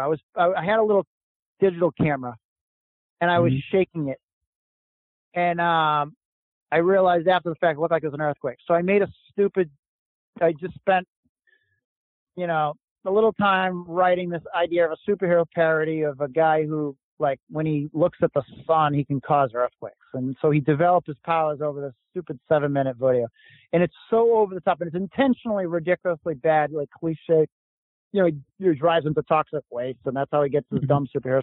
So it's really ridiculous. But I had fun with it, and I just gave it to – so where the – I'm not a religious guy, but by the grace of God, one of my good buddies was a film school grad, and he's super smart, super talented, super creative. And I basically gave him all this ridiculous footage, and he made with sound effects and stuff. He made a thing that was really it elevated my crap sandwich, you know, and it was really funny and stupid. And so it kind of steamrolled something. So we started making things. And unfortunately, so this guy was like, is a brilliant guy. He's a good friend of mine. He would typically edit or help direct, but we don't make as many things together anymore. I haven't made anything. You know, we made one called The Ultimate Tear, which is worth checking out. But I don't know if you saw that one, Neil. About I don't think so. So it's about a guy who's looking to surf the ultimate wave, and he finds out it's all. Let me back up a little bit. So Full House is in the news, right, because of what's her name, the Aunt Becky? Is it Aunt Becky? Who? Yeah. Yeah. So I was sitting watching TV, and Full House is on. I don't watch Full House per se. My kids somehow found it and they like it, but Full House is on TV. And John Stamos is having like a conversation because I think Uncle Jesse is leaving the house, and Mary Kate Olsen or the sister, whoever it is, I can't, you know, who knows? They are crying because Uncle Jesse's leaving because I think he's getting married, believe it or not. So Uncle Jesse's really sad, and a tear slowly falls out of his eye. And it was, you know, I don't know much about John Stamos acting, but it was a perfect kind of, like the way they got the tear going, or where maybe they got, I don't know, it was impressive. But it was so cliche, so ridiculous, I figured I can make a movie about that tear dropping out of his eye. I didn't know what I could make, but I knew I could make a movie. Now, granted, when I have ambition like this, it does not translate to mean I can make a good movie, but I knew I could make a movie. So me and Bobby, this is the last thing we made together. Unfortunately, we don't make more things together. Like about 2 years ago, one night, in the spirit of how we used to make things, we'd think of the idea and we'd make it that night, and he'd edit it that week, and it'd be done in a week. That's how we used to make them. We've made like 50 films listed on their videos, 50 things, whatever you want to call them. A big, large majority in the early days, especially, like we'd make it in a week. Whereas this one was in that spirit. We shot it one night. I said, Bobby, all I got is John Stamos' tear. That's all I got. So we worked one idea or the other. The one idea was like I was going to have a bucket, and those tears would cause rainbow. I don't know. I knew, you know, because John Stamos is obviously almost like a mythic figure. How, you know, goddamn good looking he is at this point. He's defying science, and he's so, you know, his tears have to have some kind of healing properties or something. I don't know. So we were turning one over idea or another. The best we came up with in one night was that a surfer dude who's looking for the ultimate wave wants to ride the Stamos tear. So I don't want to give away more than that, but that's what that one was about. So the last thing I made with this guy was that called The Ultimate Tear. It's worth checking out on YouTube if you want to be disappointed. But yeah, so that's how we kind of organically started, kind of just fooling around. We called the channel Friday Night Films because it would literally be Friday night. We'd be, you know, three guys just being ridiculously silly with, at that time, cell phones at occasions, and then it became little digital elf cameras, and then that became like a little camcorder, and then there's a DSLR that I used for like the last almost, you know, 5 or 6 years, and then I thought I could use the new iPhone because Steven Soderbergh is making his movies on the iPhone 7, like Fly Up Bird, his last one, I think, was shot on the iPhone 7, and then, you know, Tangerine. Everyone's making freaking movies with their iPhone. So I think I can make a movie with my iPhone. I Owe You One Banana and Two Black Eyes. I tried to literally make my new one on the iPhone X with the new one, thinking instead of buying a new big DSLR, which I made all my last ones. Bottom line is we're not there yet. And if you see the film, I think it's fun and ridiculous, and I'm excited about hearing people's reaction. But the iPhones are not there, so in my opinion. And maybe if you're Steven Soderbergh and you got a huge crew, well, he doesn't want that big crew. But if you got equipment and whatever, you can make it work. But if you're by yourself and you're making stupid, silly things, and you're in green screen, and it's not the iPhone. There's no, my opinion, there's no camera phone that's there yet, at least for what I'm doing. Yeah, my buddy says you've just put a coin in the jukebox here, and I'm not saying any of it's going to be interesting, but you asked the question. I apologize. I take a million left turns. I'm really no. It's interesting. Yeah. I like it. Yeah. Are there any particular things you're looking forward to at Boston Underground Film Festival? Well, the beyond selfishly my block, because it's always exciting. Sure. I'm going to spend like a second on my block, and then I'll talk about in less narcissistic, selfish terms. So this is my fifth year in a row, fifth film at Buff, since I had Manicum play there in 2015. And it's played, Manicum played in front of a feature, and this, my new one's playing in the Comedy Block 4:15 on Saturday. From my understanding, it's opening the block, which is exciting to me. I don't know why. I think that it's fun, but the opening is important to me. But for some reason in my head, it's important. The closing film, I want to say it's Astron 6, the guys, the Legends of Boston, all those guys. Yeah. This film played at Sundance, and that's closing the block. I'm really excited. I think it's Chow Boys it's called? Yeah. Yeah, so there's a lot of stuff in the block I'm in that I'm excited about. The Hail Satan one you mentioned looks very interesting. There's fascinating. Of course, Clickbait, which my friends Michael and Sophia, which is I'm dying to see it. I actually maybe I should or shouldn't say this, but I got to see a tiny bit of it early on, and it's I've seen all their stuff, and this is. I'm really excited about it. I can't wait. So that's Wednesday. And of course, Homegrown Horror, which is my favorite block of the year that's not my own. It's just, I think we talked about this the last time, and we specifically talked about this block. The cool thing about the Homegrown Horror is, as we talked about last year on the podcast, horror is the most commonly made independent genre. And I say the independent local scene. I'm talking anywhere from my movies that are budget of the film is $50. All the real budget goes into like the poster design and the film festival submissions. That's like 99% of the budget, and there's $50 that goes to the film. So anywhere from $50 to $10,000 in New England. My opinion, 7 out of 10 times it's a horror film, just because I think a lot of filmmakers by nature love horror, and for a lot of reasons horror can sell. If you make a feature that's really cheaply made, it can in theory sell internationally. Comedy is kind of the opposite of that. Typically doesn't sell internationally. It's really regional. There's not a lot of local folks attempting to make comedy, but there's a lot of folks making horror. So when you look at the Homegrown Horror block, it's really all of New England's best. And Andrea has got a new film coming out this year. She's a friend of mine. She's made a ton of great things in the Homegrown Horror. My same buddy that made the music video, JB Sapienza, him, Dan Wilder, and John Caron, a few others, they have a film playing Mercury Screams that's playing in this block as well. So JB, I'm calling him.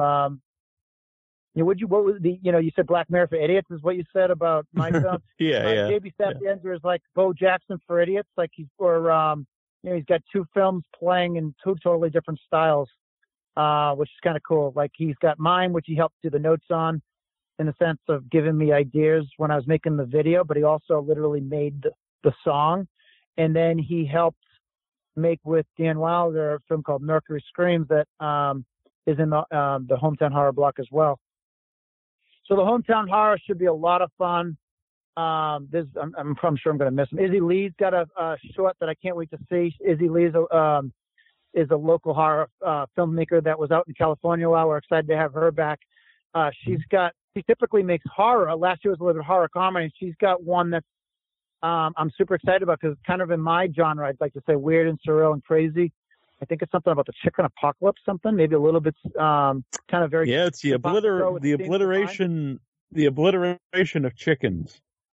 Yeah, that's so up my alley, considering my video is about the animal apocalypse, the upcoming one in 2021. It seems kind of feels similar, and I'm excited about it. So yes, her film is playing in front of a feature. I'm actually forgetting the feature right now. It's playing in front of.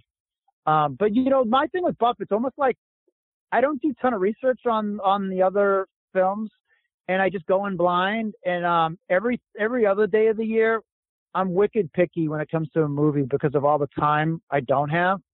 So when I'm like going on demand, especially when I'm going to the movies, I'm the pickiest son of a bitch, and I want to like read like five, not necessarily reviews, but like I want to go to people I trust and just get a snapshot of what they think. Not saying I'm going to base my whole opinion on that, but just my time is so limited, especially when I'm trying to make things with all the stuff I got going on. When it's a film that I'm at home, or I'm going to see non-Buff time of year, I'm super picky, but with Boston Underground, Nicole McContra's, Kevin Monahan, and, you know, their team just programs the most amazing, crazy, off the wall, awesome stuff. And I know that it's going to be awesome. And I'm going to go into all of them. In some cases, most cases blind. And I know I'm going to be blown away. And it's kind of fun. There's no experience like that I have now in my life where I just walk into something without really knowing too much. And then I walk out changed. And, you know, it's part of the many things that I love about this week coming up between, you know, the films, you know, the people in terms of the filmmakers, but also everyone that runs it and programs it and volunteers. And the, you know, the few people that the audience that comes are they're all the same folks that we are. They're all just people that love making stuff. They're probably, you know, most of them are creative themselves, musicians. They're making their thing, whether it's music or their own art. It's just a fun, perfect location over at the historic Brattle, Harvard Square. It's a great, great, you know, I don't know about you, Neil. When I walk through that area, maybe this is where I get a little weird, but I do feel energies, and like that area is, it's just crazy when you think about the history of Harvard Square, you know, both culturally, you know, creatively, the arts, politics, civil rights, everything. It's maybe I probably just imagine this stuff, but you just feel, I'm sure it is. I'm looking around and I'm imagining things. I have a creative imagination, but I feel the energy in that area, and it's always fun every year. Yeah. No, I have a great time too. And it is a cool area. What are some good places to eat around that area? I'm going to really bore you, but and this goes back before Boston Underground Film Festival, but I love the Border Cafe. And I'm not like a franchise guy, and I think there's two of these, but it's mainly because their margaritas are ridiculous. I don't really drink that much anymore, but so I don't even like really drink, but I have a margarita problem. So if you put me in the Border Cafe, I'll just swallow them down. And they have great food as well. So, and then, you know, there's a ton of local bars in that area, just as far as, you know, fun places to hang out. And, you know, they do a lot of like, you know, parties and stuff in the area. But as far as, you know, all the places around there, you know, have you ever been to, I'm forgetting the name of it. The John, it's like a, I'm sorry, I'm not helping out on the restaurant front, but there's good spots there. Yeah. I just take chances, and it's always good. Yeah, I like to do that too. Check out just little places. You never know. Yeah, for sure, man. Yeah. So, how you mentioned YouTube a few times. How do you find your stuff on YouTube? So the easiest thing. Sorry for that background. All right. The easiest way, and I feel like a broken record, and I always, all right, I'm a tangent guy. Can I go on a quick tangent? Of course. And I'm gonna connect the dots, and I'm gonna stick the landing. So, all right. So, hold on, man, my ADD. All right. So I said I'm gonna go on a tangent. You asked me how do you find it? Okay, Manicon. So yeah, I'm saying now I know. Now I remember the tangent. People make fun of one-hit wonders, right? That's a principle we'll hear. Right. We make fun of one-hit wonders because there are bands and like, oh, they only had that one hit. In my opinion, that's such a bullshit. You know, that's crap because it's so hard to make anything. We all got so much going on. It's so hard to make anything. Never mind make something that connects to anyone. So if you make a hit, whatever it is, that's a fantastic thing that you should never be ashamed of. And the fact that people who are probably miserable in their life working sadly, and I'm not making fun of them, I'm just saying a lot of us live, you know, quiet lives of desperation, I think is the term. And, you know, they probably don't have creativity in their life, which is sad. They don't have outlets, and they just make fun of one-hit wonders. Good for anyone who's had one hit. That's a blessing. It's fantastic. So in my opinion, there's nothing wrong with the one-hit wonder. And having said that, I'm probably going to just go on a long explanation to defend myself here, but I think I've had one hit. So I just gave you a long explanation to rationalize why I don't have a problem with one-hit wonders. I think I've had one hit. So my one hit was probably Manicon. And Manicon, and I feel weird always bringing up Manicon anytime I talk anywhere, but I guess the reason why I always bring it up, it's the easiest to find. You can find my channel. You go to YouTube and you search Manicorn. It's about a man who turns into a unicorn man. Mm-hmm. That's how I think I'm always kind of trying to equate to Manicorn with my stuff. And maybe I think Tiny Clones last year was the closest I've come, and maybe this one got there, I hope. I don't know. But Manicorn is the one that had the most kind of hits on YouTube, about 33,000 views. Not that that means anything, but it's sometimes a barometer for something. It was featured on Ain't It Cool News. It's the reason I became aware of film festivals, because that was my first time ever submitting, and it played at Boston Underground, and I was so fortunate enough that it won an award at Boston Underground. And so when I direct people to my channel, I like to just say, search Manicorn on YouTube. If you like that, which you may or may not, if you like that, you're probably going to like the other stuff. If you don't like that, you definitely won't like the other stuff. But it's the easiest way to dip in. So it's a 5-minute short about a guy who takes the wrong mix of cough medicine, and he turns into a Manicorn unicorn man, if you will. I don't want to give up much more than that, but that's if you search that, try to say it's typically the top of the list. I'm embarrassed to say I thought I made up the word, and there's a million other Manicorns, and it's a whole other rabbit hole. A lot of weird stuff you can get into, and I am not responsible for any of it except for the guy flying in space when you see the thumbnail, the screenshot. So the easiest way to find my stuff is you look Manicorn on YouTube. And then you can find my Friday night films from there, and that gives you we've made about 45 to 50 something things. I mean, it's a combination. Some of them, me jumping out my window in a snowstorm. That's only one of them. But the most of them are like, green screen, story driven. But then early on, there was a lot of 1-minute sketches. So I wouldn't say I have 50 short films. But there's 50 things on there. Maybe I have like 25 shorts. I know it's a weird. What's a short? What's a video? What's a sketch? In some cases, on my side, it's all the above. But I used to make things more rapidly. Like I'd make 3 or 4 a year with all the stuff got going on. But I put much less time into each one.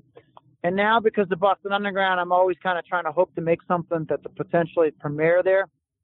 It's the hope. And I've been very lucky the last few years. So now the routine is I make one a year. Unfortunately, I wish I could make more. I make one movie a year, and the goal is to someday make a feature. Do you have an idea for the feature? So quickly enough, I have 2 ideas for a feature. One of them is basically I'd make Manicorn a feature, and I have tossed that one around for a while. Basically, I've got an idea. It wouldn't be a commercial parody like Manicorn is, but I got a thought process on how that would actually be a longer story. And the next one, I just want to throw a premise out there, Danielle, and maybe you can help me here. I personally think this one's pretty interesting. So have you ever heard, have you ever had cats? Oh yeah, I'm a cat lover, yeah. So are you aware of the cat disease? The cat people disease. Sometimes get. What's that? No, I'm not. So in some cases, all right. So there is a bacteria that exists in cats that it can only mate. The parasite, excuse me, it's a parasite. Toxoplasma is the name of the disease. The name of the parasite. So there's a parasite that can only breed in a cat's belly, okay? What ends up happening is the cat ends up pooping. So the cat poops, and that parasite is kind of, excuse my language, it's fucked because it can only mate in a cat's belly. So what happens? Typically, a rat or a mouse, even though they're afraid of cats, they'll find their way to the cat feces, and they will swallow this parasite. Now the parasite is now stuck in the rat's belly. So what does it do? Nail, what does it do? So cat can only, and now most, like a lot of species, whether it's humans or animals, our intention of being here is basically, according to Darwin, is to reproduce and find, ways to get your offspring out there. So this parasite can't breed unless it's in a cat belly. So it's in a rat belly now. What it does is it, and this is all science so far. I haven't got my movie idea. So the cat, the parasite is in the rat belly. What it will do is it'll actually take over parts of the rat brain. This is true. So it, interestingly enough, the part of the brain that takes over of the rat or the mouse is the part of the mouse or rat brain that is afraid of the cat. Why does it do that? Because it wants it to be not afraid of cats, which is, it's instinct to be afraid of cats, of course. But if it's not afraid of cats, there's an opportunity where it could end up in the cat's belly so it could reproduce. So when rats get toxoplasma, like I'm mispronouncing it, it's a real thing. Look it up. It's why pregnant women, if you're pregnant, they try to keep you away from cats. So when a rat gets it, it's in the wrong spot. It works its way out and it tries to get back on the cat. However, they think there's 20 to 30% of the world population has this illness. And what does it mean in terms of mammals like us? Okay, so in the chimp and the human, they found in baboon community, if a baboon gets toxoplasmosis, I'm mispronouncing it, it's no longer afraid of the tiger. So the tiger or the Bengal or whatever, the cheetah eats the baboon because now it needs to get back in the belly. The parasite was literally controlling portions of the brain of the baboon. Okay, so when humans get it, which is a significant percentage of humans have it, they believe there's a correlation between folks that have this. I have a feeling Michael Epstein, who is literally a scientist, if he's still listening, he's either in full agreement or he's losing his mind. I have no opinion on how Sophia is interpreting this. He's probably just laughing. They're probably already tuned out, but Michael's literally a scientist, so I'm not sure how he's feeling about what he's hearing so far. Well, anyways, so in human form, they found that there's a high incidence of schizophrenia. In women, there's a higher IQ. If you're a woman with toxoplasma, you typically will have a higher IQ. But the really interesting part, there's a high percentage of folks that have motorcycle death accidents are high in toxoplasmosis that have that illness, or these are parasites. They believe what gets into the human part of the brain, and it doesn't know what to do because it's not in the wrong spot. It can't really find a way to get back into the cat. But they think they're more comfortable around cats. Folks that have this. The other part is they're more less risk adverse because in terms of mice or rats, the risk adverse means not being afraid of the cat. In terms of human, there are a lot of motorcycle accidents, and believe it or not, they think there's a high correlation of folks that start businesses, entrepreneurs.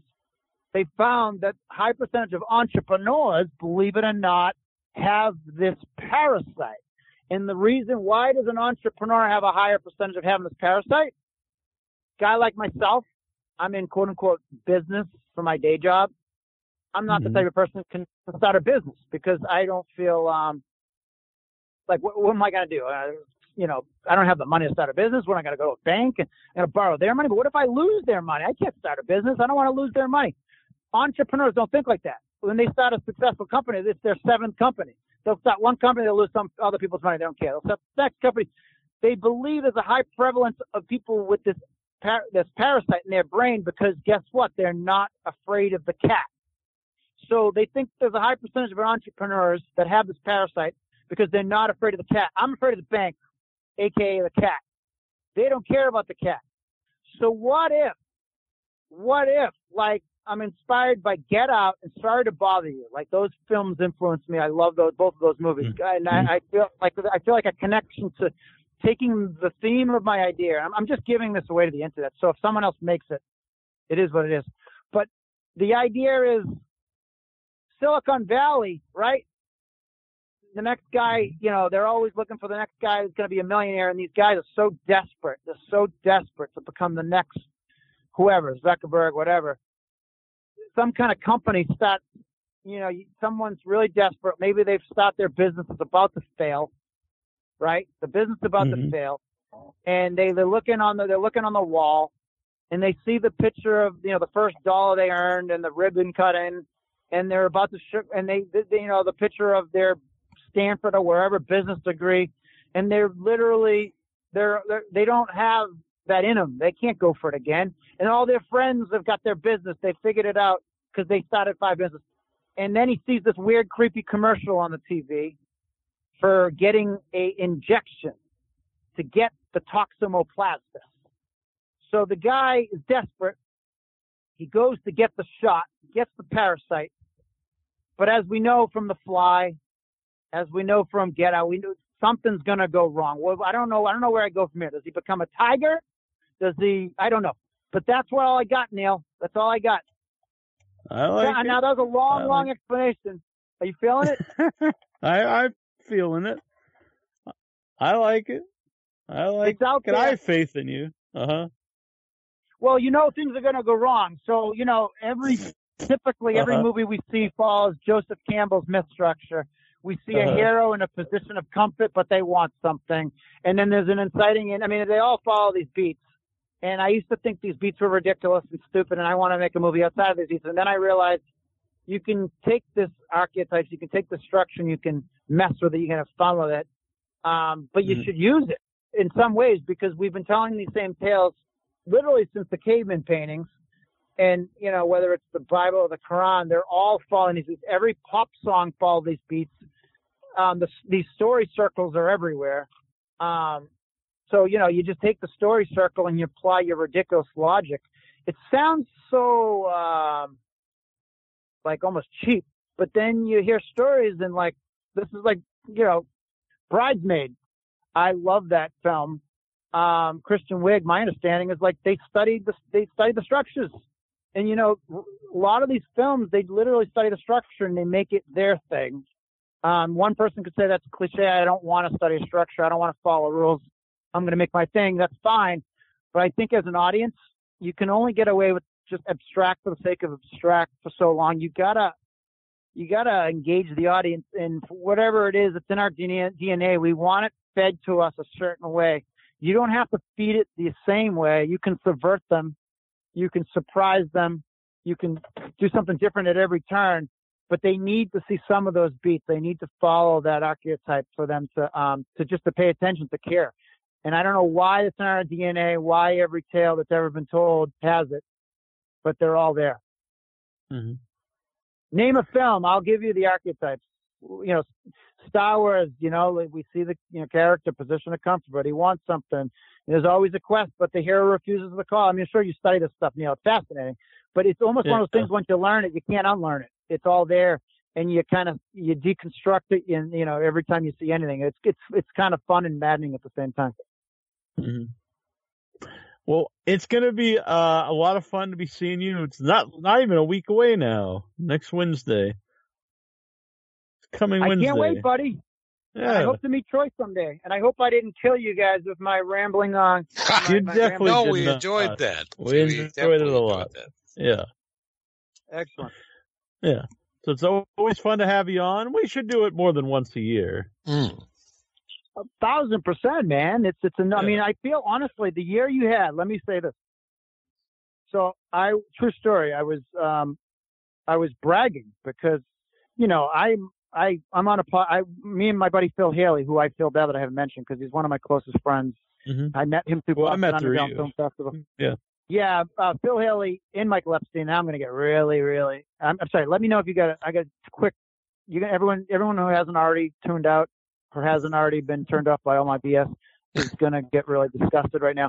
But I'm not like I haven't always been a corny dude like this. But like there's certain people in my life where I meet them, and I've started noticing this in my point where you meet them the first time you meet them, and you have a feeling you're going to be really connected and close to them, and Yeah, so Phil's the guy I met through Boston Underground Film Festival. We do a podcast together.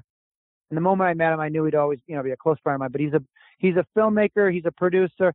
We make a pod together, but we make it like there's election years. Like it's every 4 years, basically.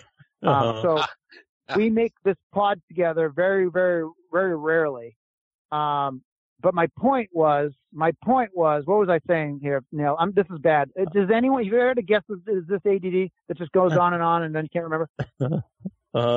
Something about Phil Healy and people that you meet, right away you're going to like. Yeah. So we did, I'm sorry. So I'm sure that's connecting to you, but like, the bottom line is I connected to you last year at Boston Underground. We did that pod. And watching the people that you've had through this year, from Larry Holmes to some of these filmmakers to these actors. It's honestly, you know, beyond the part I do with Phil. That's why I brought up Phil. It's been kind of surreal to see the stuff that you've done this year and see the guests that you've had. And I'm honestly honored and proud to be a part of it. It's pretty cool. It's kind of crazy. I don't belong in the space of Larry Holmes, for example. But it's fun to be on the same thing here. It's pretty cool. Well, thank you. I appreciate that. Awesome. It's pretty wild for me to have, you know, all these different people on the show, because the beginning of last year, well, actually all of last year, I thought the show was great, but I had a lot of personal things. And the beginning of last year really was probably going to quit the show because I won't go into it, but a lot of terrible things. And instead, though, you know, we did the show, and I think it did pay off because great guests and a lot of opportunities came up, and probably just like guest wise is maybe the best year of the show. I would have to think it was, you know, tons of. Well, people. I'm sorry to muddy the waters. No. For me, it's like list of fun people. Oh yeah, no. I think it's as long as it's entertaining. It's how do I say this? I don't want to. Now I feel like I'm insulting you, but. I was like, it doesn't matter if it's someone who like Larry Holmes, everyone's going to know, or if it's someone, you know, who makes independent movies, like crazy shorts about blue tiny clones and little houses, or somebody like I grew up watching some kind of cult movie. It could be any of those. And to me, they're all equally fun to do. Mm-hmm. No, it's yeah, we all have our thing, right? And it is fun. It's no, it's cool. It's cool to see you grow, man. I'm sure it's going to keep going. Thank you. Yeah, there is a lot of people though lately that I probably didn't foresee ever interviewing, and maybe not even kind of like my wheelhouse. But it's been fun to do. Awesome. I've been offered some stuff that I've turned down. Very bizarre interviews. Like there was. Guy who wanted to come on was who wrote the book Trump and the Jews, and like they even put out all the questions for me to ask. And it was like I was like, I have no interest in doing this interview. So they wrote the questions that you were supposed to ask. Yeah, they wrote all the questions, and I was like, oh, that's insane. It's funny because even the last one was like, where can people buy your book? And it's like. Do they think I wouldn't ask that? Like, it's like I'm like a moron. Wow. But I've never had anyone before just write out all the questions they wanted me to ask. So, and I can't believe you got offered to well, I don't know, I'm sharing too much of it. It was on your Facebook feed, but you got offered to pay, they paid you money to say nice things, right? Was it something along those lines? It was a different thing, but yeah, it's very very bizarre. A lot of great things. But then very bizarre things as well that have come up, which I haven't accepted. I'm still in that stage where people are asking me for money versus the other way around. So it's all good. Yeah. Which is very weird to think that like they would pay me to say something as like I'd be very influential that anyone would be like, oh, well, he says that I'm going to. If Nasty Neil's down with this stuff, then we'll take it. Yeah. Awesome. Yeah. But it's very cool to have you on, and we'll do this again, and I'll see you next week. It'll be good times. Can't wait, Neil. Thanks so much. Thanks for your story. All right, you take care of yourself. Great to hear from you. Boston Underground Film Festival. 5 days of good times. Come. You guys will have a blast. Oh, yeah. Have a good night, Jim. All right, bye. Take care.